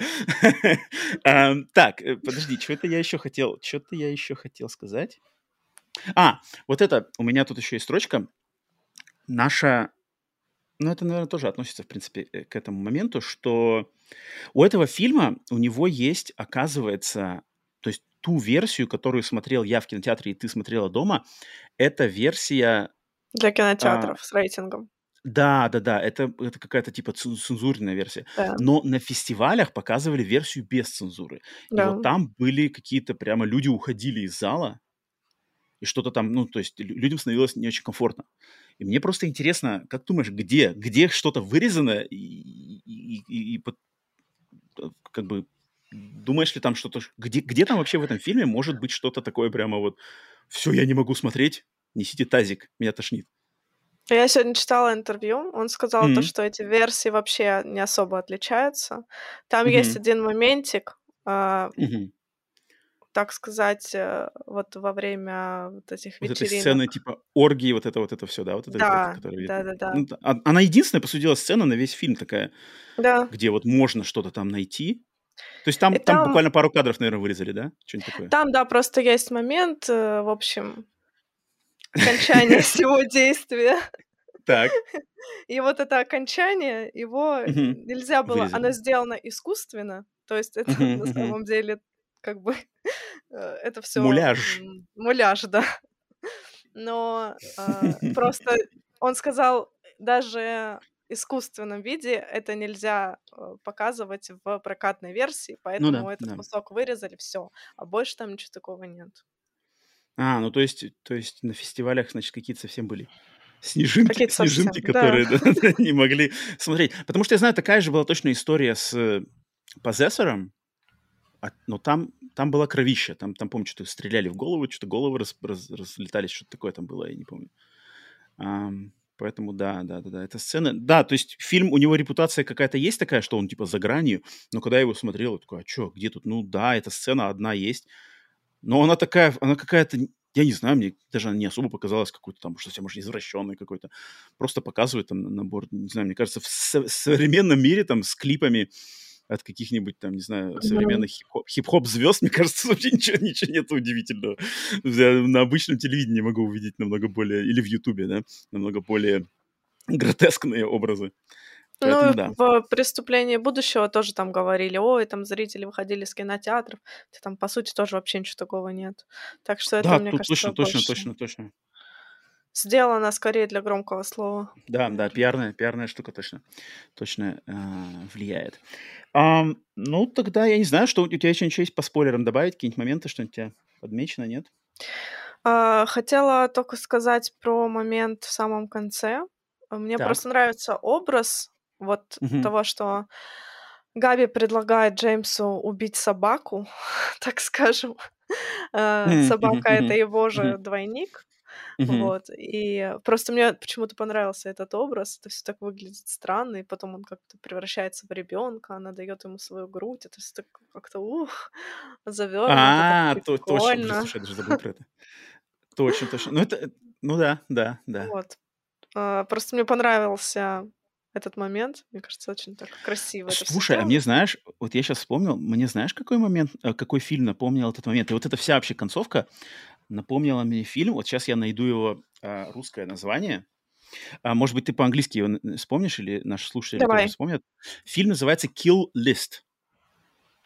Я поняла, кажется. Это британский фильм про там что-то наемного убийцу, который попадает в, а, значит, в, за ним начинает охотиться какой-то культ, и в конце Мгм, его тоже этот культ в таких масках из соломы, там еще очень характерный такой в конце образ, где в маске из соломы там тоже его заставляют а, творить вот бесчинство, очень похожие на, ска- на скарсгардовские проблемы в, в этом фильме. Сейчас скажу, как он по-русски называется, этот фильм. Он Да, называется... точно. Список смертников. Я Список смертников. И он как раз-таки от режиссера, крутого режиссера, как же его зовут-то? Под- подскажи, режиссер у тебя нету перед глазами? Да, сейчас Бен Уитли. Вот, Бен Уитли, который такой тоже, тоже своего рода Брэндон Кроненберг на самом деле. Я не знаю, если ты Мгм. знакома с его фильмами. Он таких, потому что фильмов-то наделал достаточно специфических. Кто его знает, я Ща думаю, сразу посмотрим. понимает, о чем я. Ам, вот, вот мне концовка... Не то, что даже вот этот момент с э, убийством двойника своим, вот этот список смертников, сп- список смертников, да, Да, спи- список. напомнил очень сильно. Ты, ты смотрел список смертников, нет? А, Я не помню, честно. Блин, у меня просто бывает такое, что я уверена, что не смотрела этот фильм, начинаю смотреть и понимаю, там, что я его смотрела на 20 Так что, не знаю. Эм, мне, я, ну, вот, этот образ, то что, то, что в конце Скарсгард идет, к, э, садится перед ам, Мией Год с грудью и там все такое. Ну, я на, на самом деле не очень понял, как бы, зачем это здесь. То есть, ч- как бы, какие-то материнские, не знаю, материнские э, вернулся в... Я что-то вот здесь вот я не очень, на самом деле, уловил мысль Кронберга, куда его потянуло. Ты как-то, ты что-то в этом интерпретацию какую-то получила дополнительную, нет? Расскажи, может, А, поделишься. Да. А, хот- Знаешь, э, это все просто как символ перерождения. Ну, типа вот он убил, убил, А, убил, все, и все, я, я понял, все да. стал ребенком. Да, вот. В принципе, больше нечего добавить. Может, уже перейдем к пятерке. Да, я думаю, я думаю, по спойлерам, наверное, мы все вроде, вроде бы все. У меня тоже уже ничего больше не записано. Да, окей, спойлеры заканчиваются. Привет всем тем, кто прыгнул по тайм-коду, кто боится спойлеров. И теперь мы поделимся нашими э, подборкой топ-5 фильмов от семейства Кроненберг. То есть можно было включать Кроненберга старшего, Кроненберга младшего. А, Ален, как в, в- в первом выпуске мы делились по нарастающей, от, пер, от, от пятого к первому, ты как здесь расположила? Так же или как-то Да, по-другому? да, потому что ты сказал уже так расположить, Я поставил правила, да? Как, ты послушная. Э, ну давай, тогда начинай, начинай с пятого места ты. Даю тебе слово, говори, что у тебя подобралось. О, у меня муха на пятом месте. Ничего себе, на пятом месте муха.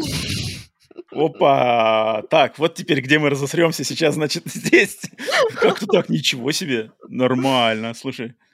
Ну ладно, Да. окей. А почему, а почему так низко, я бы сказал?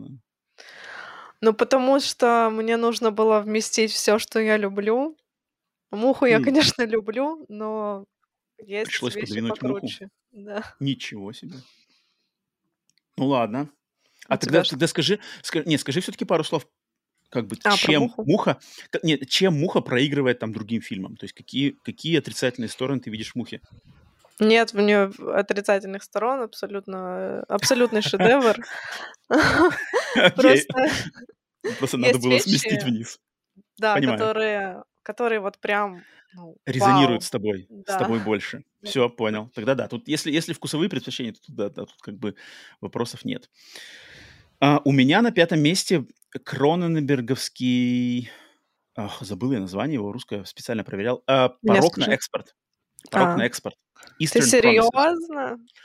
Блин, мне очень нравится этот фильм. То есть для меня этот фильм, а, когда я его впервые посмотрел, э, он... Вот я не смотрел никогда предыдущий криминальный фильм Кронберга, который называется History of Violence, История жестокости.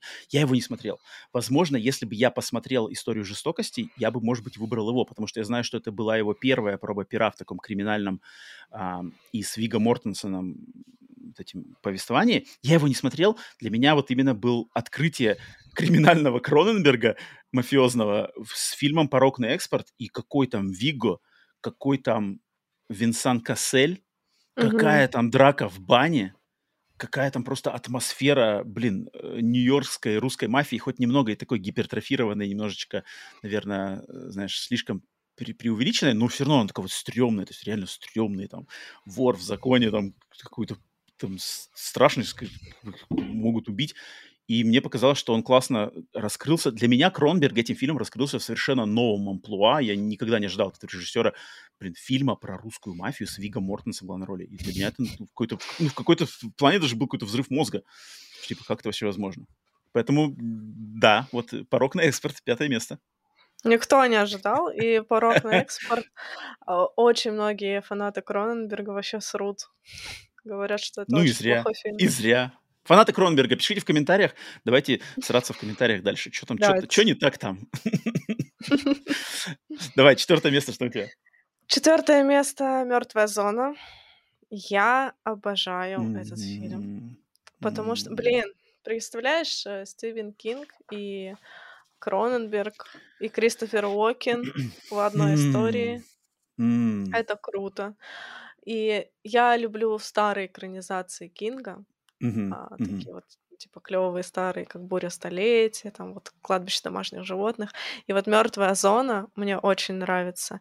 И Кристофер Уокен, у, у него есть несколько периодов у Кристо- э, Кристофера Уокена, а, Мгм.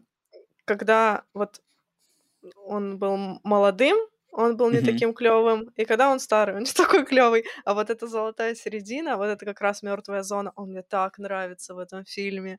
Может быть, из-за этого, я не знаю. Может быть, просто даже дело не в сюжете, а в Кристофере Уокене. Хм. У меня мертвая зона, она где-то вот, может быть, если было бы у нас там топ-10, то она на шестом-седьмом месте точно была. Но мне пришлось ее откинуть, потому что я, во-первых, ее давно не пересматривал, но воспоминания у меня максимально положительные.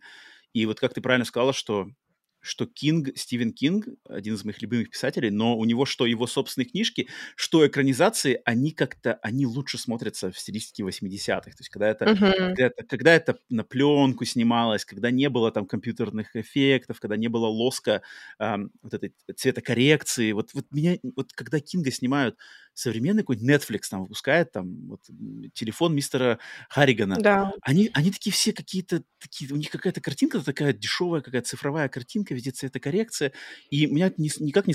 Вот, Кинг для меня, Кинг это вот, вот реально дядька из 70-х, 80-х, как бы не про спецэффекты, не про это, Да. максимально просто. И вот мертвая зона, там прямо, там как бы нету каких-то излишних монстров, ничего, там все там э, классный, Да, там классный всё. изначально роман и, и фильм. Мгм.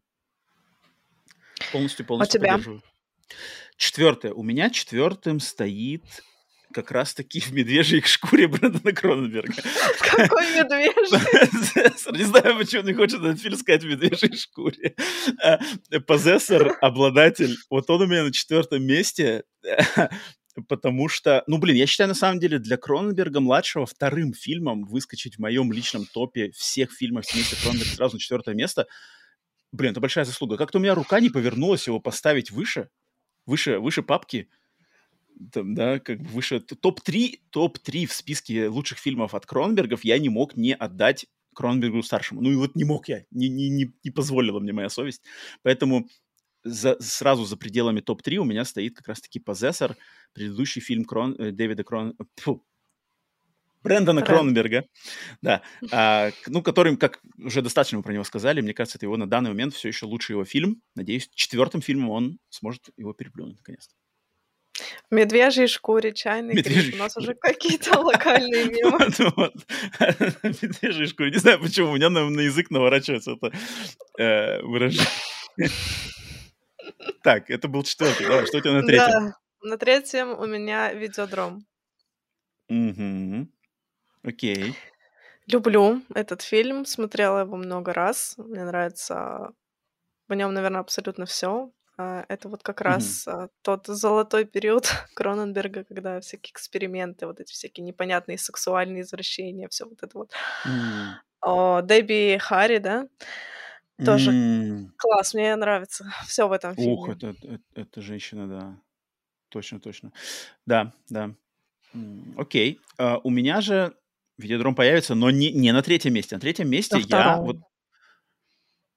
не скажу пока.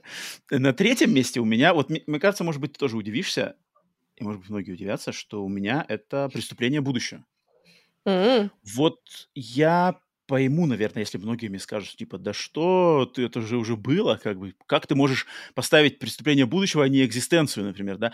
Ну, фиг знает, не знаю почему, может быть, я давно не смотрел экзистенцию, потому что экзистенцию я смотрел вот буквально в, в те года, когда она выходила, там, может быть, год или два спустя, в конце 90-х, я так очень смутно ее помню, а, а вот э, «Преступление будущего» я смотрел в кинотеатре в прошлом году, и прямо я давно не помню такого, что я в кинотеатре вот сел, и меня фильм настолько в себя начал затягивать, что я вот в кресле, в кресле в, кинотеатре, да, как бы вперед сел. То есть я вот от- не откинувшись смотрел его, а так прямо вперед сел, чтобы ближе... У меня такое очень редко бывает, и я прямо в голове себе делаю пометочку. Если фильм вызвал у меня такую реакцию, что мне хочется быть ближе к экрану, ближе к миру, чтобы не пропустить ни одной крупицы там какого-то лора, какого-то там повествования. И вот «Преступление будущего» для меня это вызвали, и концовка «Преступлений будущего» для меня просто вау. Это как бы очень круто. Поэтому третье место Прикольно. «Преступление будущего». Прикольно. Второе место у меня в медвежьей Ну-ка. шкуре. Да, медвежьей шкуре, так. Сегодня медвежья шкура у нас получает просто большую похвалу. Ну, смотри-ка, а. Смотри, что- ж у тебя будет на первом-то месте тогда? Э, Просто вот Possessor, он Так. для меня, ам, не знаю, вот как раз-таки тот фильм, который, как ты говоришь, э, смотрел, придвинувшись к экрану. Для меня это что-то Мгм. вообще невероятное. Вот эти образы, а, этот сюжет какой-то многоуровневый, абсолютно многослойный, двойственность персонажей. То есть у нас не один персонаж, у нас их два. Вообще э, сценарно и визуально он меня покорил. Это прям моя любовь большая. Вот, поэтому, конечно, второе место. Ну, первое у меня, сейчас не буду говорить, но все-таки к отцу относится. А, хочу узнать, что у тебя на втором. Я вот, кстати, пока до второго не прыгаю, я вот сейчас проверил, чтобы не ошибиться, что а, Андреа Райсборо, которая в «Позессоре» как Мгм. раз-таки главную роль играет, она же номинируется на «Оскар» в этом году. Да? За фильм по-английски он называется «To Leslie». Наверное, не знаю, как Лесли, как по-русски называется. А, я его еще не смотрел, вот на этой неделе собираюсь его посмотреть. А, просто хотел отметить, что а, Кроненберг, видишь, сколько, сколько лет «Позессор»? Три года назад уже вот разглядел какой-то талант, который сейчас на «Оскар» за лучшую женскую роль номинируется. Андрея М, Райсборо, ну да. поэтому, поэтому н- хотел отметить. Так, а, «Медвежья шкура» получила с нас все награды. Второе место у меня «Видеодром». Второе место «Видеодром». И «Видеодром» я на самом деле считаю фильмом... Давненько тоже я его не пересматривал. Пора бы уже пересмотреть, наверное. Спустя э, годы он по-другому, наверное, будет восприниматься. Но я его считаю одним из тех фильмов, который, знаешь, вот говорится, как типа опередил свое время. Да. То есть идеи, которые в этом фильме, они сейчас, мне кажется, сейчас для нашего мира актуальнее, чем когда фильм выпущен был. Вот эти все сплочения с технологией, там э, люди зависят и как-то вовлечены в всякие устройства, вот это все, видео, сигналы, там вот это все. В нашем современном мире соцсетей и ютубов, тиктоков, это просто вот я вижу, что Кроненберг каким-то Макаром увидел просто будущее и, и фильм еще снял про это. И, и мне Да. кажется, тог- тогда люди его не так, большинство людей тогда его не смогли бы даже, может быть, понять и вот эту волну пойм- понять, пой- поймать, о чем Кроненберг говорил. А вот если сейчас, я, я не буду топить там, на что этому фильму нужен ремейк или что-то такое, потому что не, не особо я люблю, на самом деле, ремейки, а, но вот я бы, на самом деле, хотел, чтобы люди познакомились бы с этим фильмом сейчас именно и поняли, что, вау, «Жемчужина» такая прям прорывная была, снята еще тогда. Так что второе место «Видеодром». Давай, первое место. Прямо очень интересно, что ты, что ты отдашь. Что-то я даже не могу даже предположить. Ну-ка. Это не банальный выбор, и, скорее всего, будут гневные комментарии, но Ну-ка. этот фильм очень сильно откликается с моей личной историей, поэтому а, для меня этот фильм а, очень близок, и мне нравится в нем абсолютно все. Только ты, ты не говоришь, что это автокатастрофа. Нет. Не, знаешь, я таким не занимаюсь. Вот, вот я такой думаю, сейчас Алена скажет автокатастрофа, я такой, черт, черт, и как дальше? Куда дальше идти? Давай, давай. Заканчиваем подкаст. Да-да-да. Нет, это фильм «Звездная карта». Блин, я не смотрел его. Давай рассказывай, только Да, без его спойлеров. Я не смотрел его. не смотрел. Я не смотрел его. Это фильм про Голливуд, опять же, а, про несколько семей, которые живут друг э, напротив друга в богатом районе Голливуда. А, Одна из главных а, ролей там у Джулианы Мур, и она пытается побороть Мгм. свою детскую травму с матерью. Вот. И там в целом а, все истории этих семей, они так или иначе связаны а, с какими-то семейными проблемами психологическими. Это Мгм. Не боди-хоррор, это чисто психологическая драма. Мгм. Вот. И там очень интересные образы, очень интересные персонажи, и в целом история нетипичная. А, Там есть какой-то, я не знаю, совершенно потрясающий а, котик ко мне пришел, совершенно потрясающий, да, Котик. Не котик ли там совершенно потрясающий? котик тоже совершенно потрясающий. Мгм. Как, как сказать-то? В общем, сами персонажи мне очень нравятся. И несмотря на простоту, казалось бы, этой картины, там есть какие-то совершенно невероятные психологические штуки по типу там связи брата с сестрой, каких-то там э, матери с М. дочерью, и все это так скрыто, и при М. этом, если просто ты подумаешь об этом, у тебя, наверное, мозг взорвется. Очень крутой Хм. фильм, обожаю его. Много раз Блин, ну сейчас смотрела. надо обязательно его смотреть. На первое место его поставил. Это, это же, если я не ошибаюсь, это был как бы последний фильм Да, Кроненберга перед вот этим его перерывом до «Преступления будущего», да? да. Мгм, мгм. У меня вот не посмотрено, там вот у него есть фильм, вот этот фильм, затем «Космополитен» или Космополис. «Космополис», да, там что-то едет этот, как его зовут? Роберт Эд- Эд- Паттинсон. Эдвард, Эдвард, Эдвард едет в каком-то лимузине, да, что-то такое. Я тоже не смотрел его. Я, И кстати какой-то еще говоря, фильм. Ага, да, Ален, в звездной карте Роберт Паттинсон тоже ездит в тоже есть, лимузине. да? Да. А, да, ну это прямо его любимый образ Кронберга относительно Паттинсона. Ну не, на самом деле, ни- ни- никакого хейта в сторону Паттинсона мне очень нравится. Он тут как бы Я после, тоже. после того, что было с э, «Сумерками», ну не, не каждый может так как бы пере- переродиться, да. Ам, блин, слушай, надо обязательно посмотреть. Обяз- Да вообще надо посмотреть позднего Кронберга. У меня вот там пробелов как бы несколько. Там фильм про, про Фрейда, где-то у него там есть Фрейд и кто-то Мгм. еще. С... Я тоже не смотрел его. Надо, надо, надо пробелы точно надо закрыть. А, ну, ты вот ты точно сказал правильно, не банальный. У тебя, вот уж какой не банальный выбор, так это, блин, как он называется фильм? Это еще раз карта, звездная карта. Звездная карта. Да, я даже название его по-русски. По-английски Map, Map to the Stars или Map of the Stars называется. Наверное, так, да. А, супер, класс. У меня первое место банальнейшее. Это муха. Это муха, мне кажется, это я уже заспойлил в самом начале нашего сегодняшнего подкаста.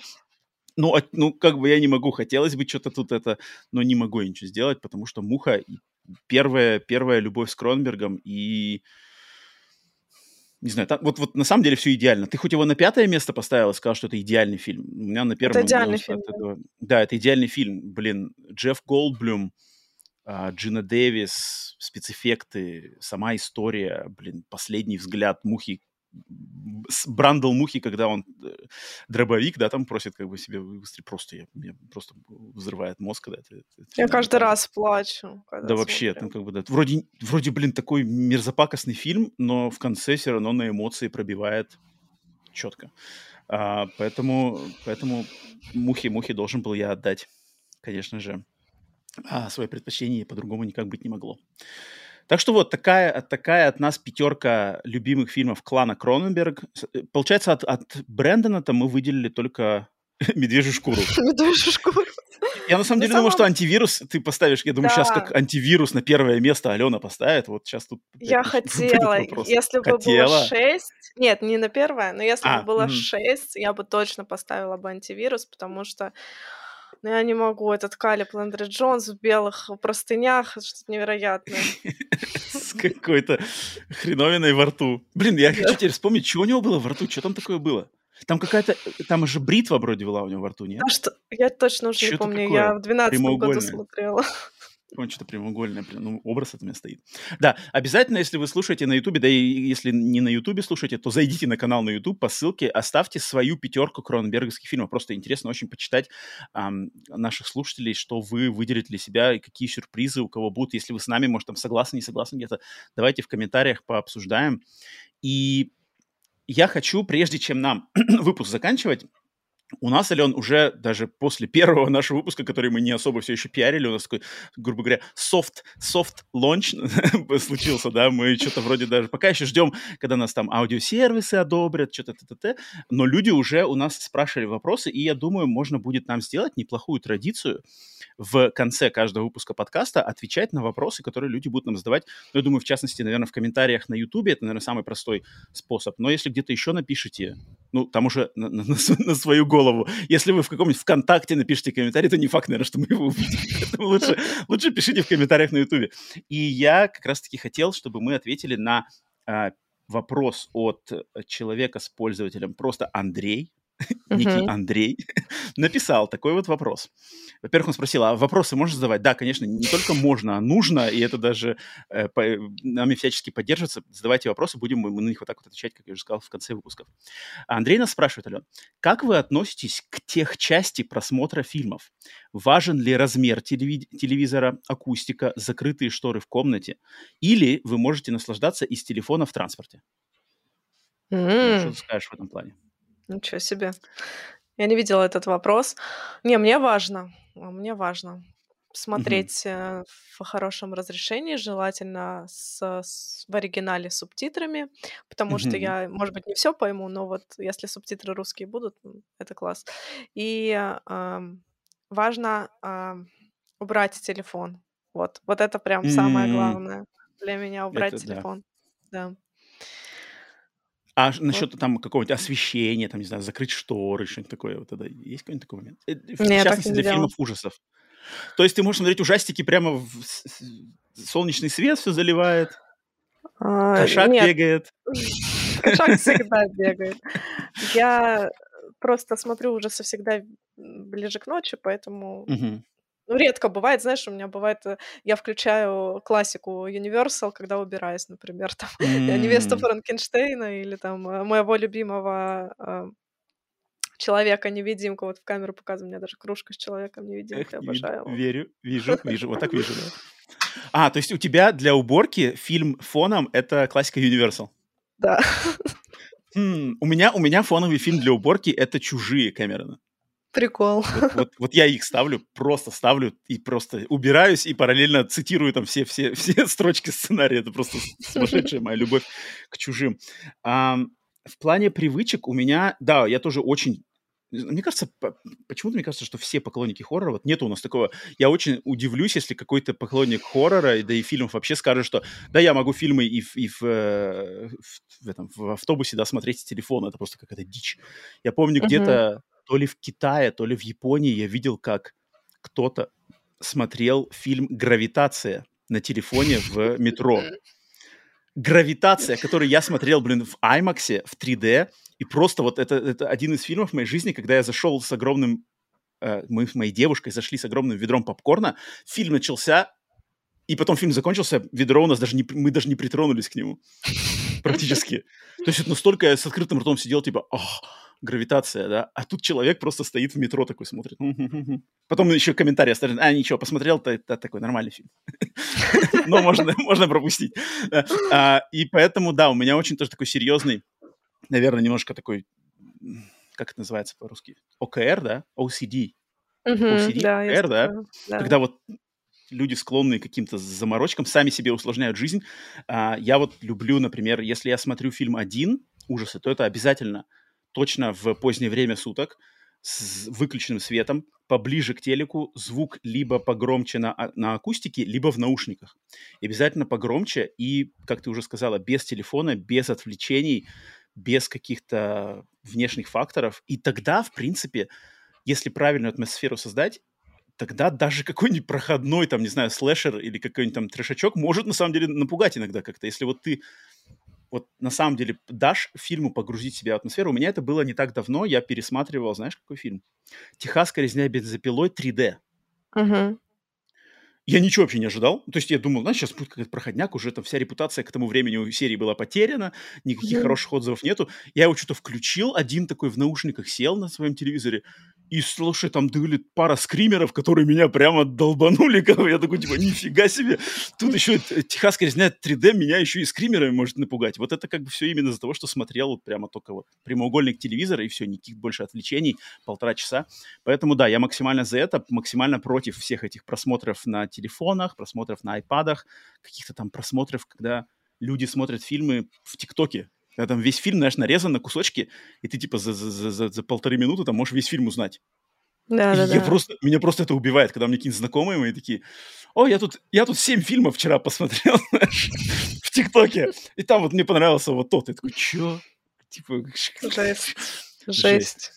Э, поэтому, да. Э, говоря про слэшеры, говоря про слэшеры, объявляй тему. Да, да, да. Андрей, Андрей, спасибо за, за вопрос. И да, в первом выпуске я полностью виноват, виню себя, э, забыл объявить то, что будет во втором выпуске, но теперь уже э, все нормально, все вы послушали второй выпуск подкаста, те, кто дослушал, вам отдельное спасибо до сюда. А на третий выпуск и в следующих всех выпусках будем мы объявлять, какой фильм будет следующий. Следующий выбор опять за мной, будем чередоваться с Аленой, а потом, я думаю, в принципе, когда э, слушатели и зрители вовлекутся больше в жизнь подкаста, то, мне кажется, можно будет давать и им шанс тоже выбирать. Ален, как думаешь? Да, шанс конечно. выбирать фильмы. Я думаю, это будет, это будет круто. А, но на третий выпуск я хочу, чтобы мы с тобой, Ален, посмотрели фильм под названием, по-английски называется «Sick», по-русски называется «Больной». И это фильм 23 года, слэшер, который на мой радар, он попал тем, что одним из его сценаристов является человек по имени Кевин Уильямсон. А Кевин Уильямсон — это сценарист самого первого и второго вроде «Криков». То есть mm-hmm.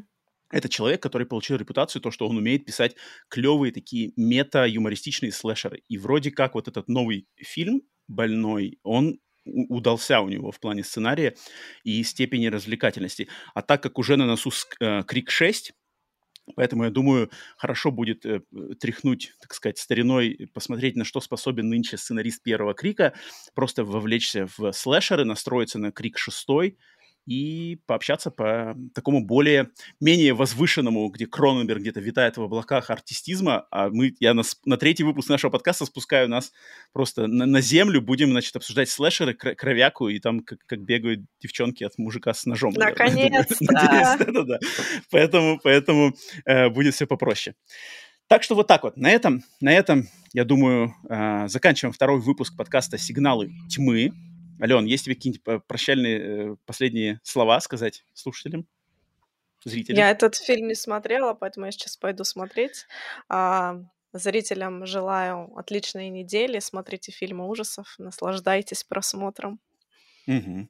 Да-да. А, для тех, кто, может быть, не, ничего не, не понял, я не знаю, объявляли ли это нет, э, то выпуски подкаста будут выходить, надеюсь, у нас это получится войти в стабильный график, будут выходить по средам. То есть они будут появляться по средам, скорее всего, где-нибудь в полдень, то есть в районе 12 часов дня по Москве на всех э, аудиосервисах и нашем канале на YouTube. Поэтому вырабатывайте привычку встречаться с нами в, по средам каждую неделю. И, естественно, пишите свои комментарии, лайки, подписки, рекомендации, советуйте своим друзьям, бабушкам, дедушкам, всем, кто любит ужастики всех видов и разновидностей. А, поэтому все, всем спасибо огромное. Оставляйте комментарии, давайте там общаться дальше, обсуждать и Кроненберга, и что там какие-то дальше у нас а, будут фильмы. Больной, оставляйте, если уже смотрели, оставляйте свои какие-то мысли. Мы их как раз-таки используем в обсуждении на следующем выпуске. Поэтому с вами был подкаст «Сигналы тьмы». Роман. Алена, Алена. всем... Да. Я вырвал у тебя твое имя, извиняюсь, извиняюсь за это. Эм, поэтому всем, да, всем, как Алена сказала, хорошей недели, э, классных фильмов ужасов, классных впечатлений. До скорых встреч. Покеда.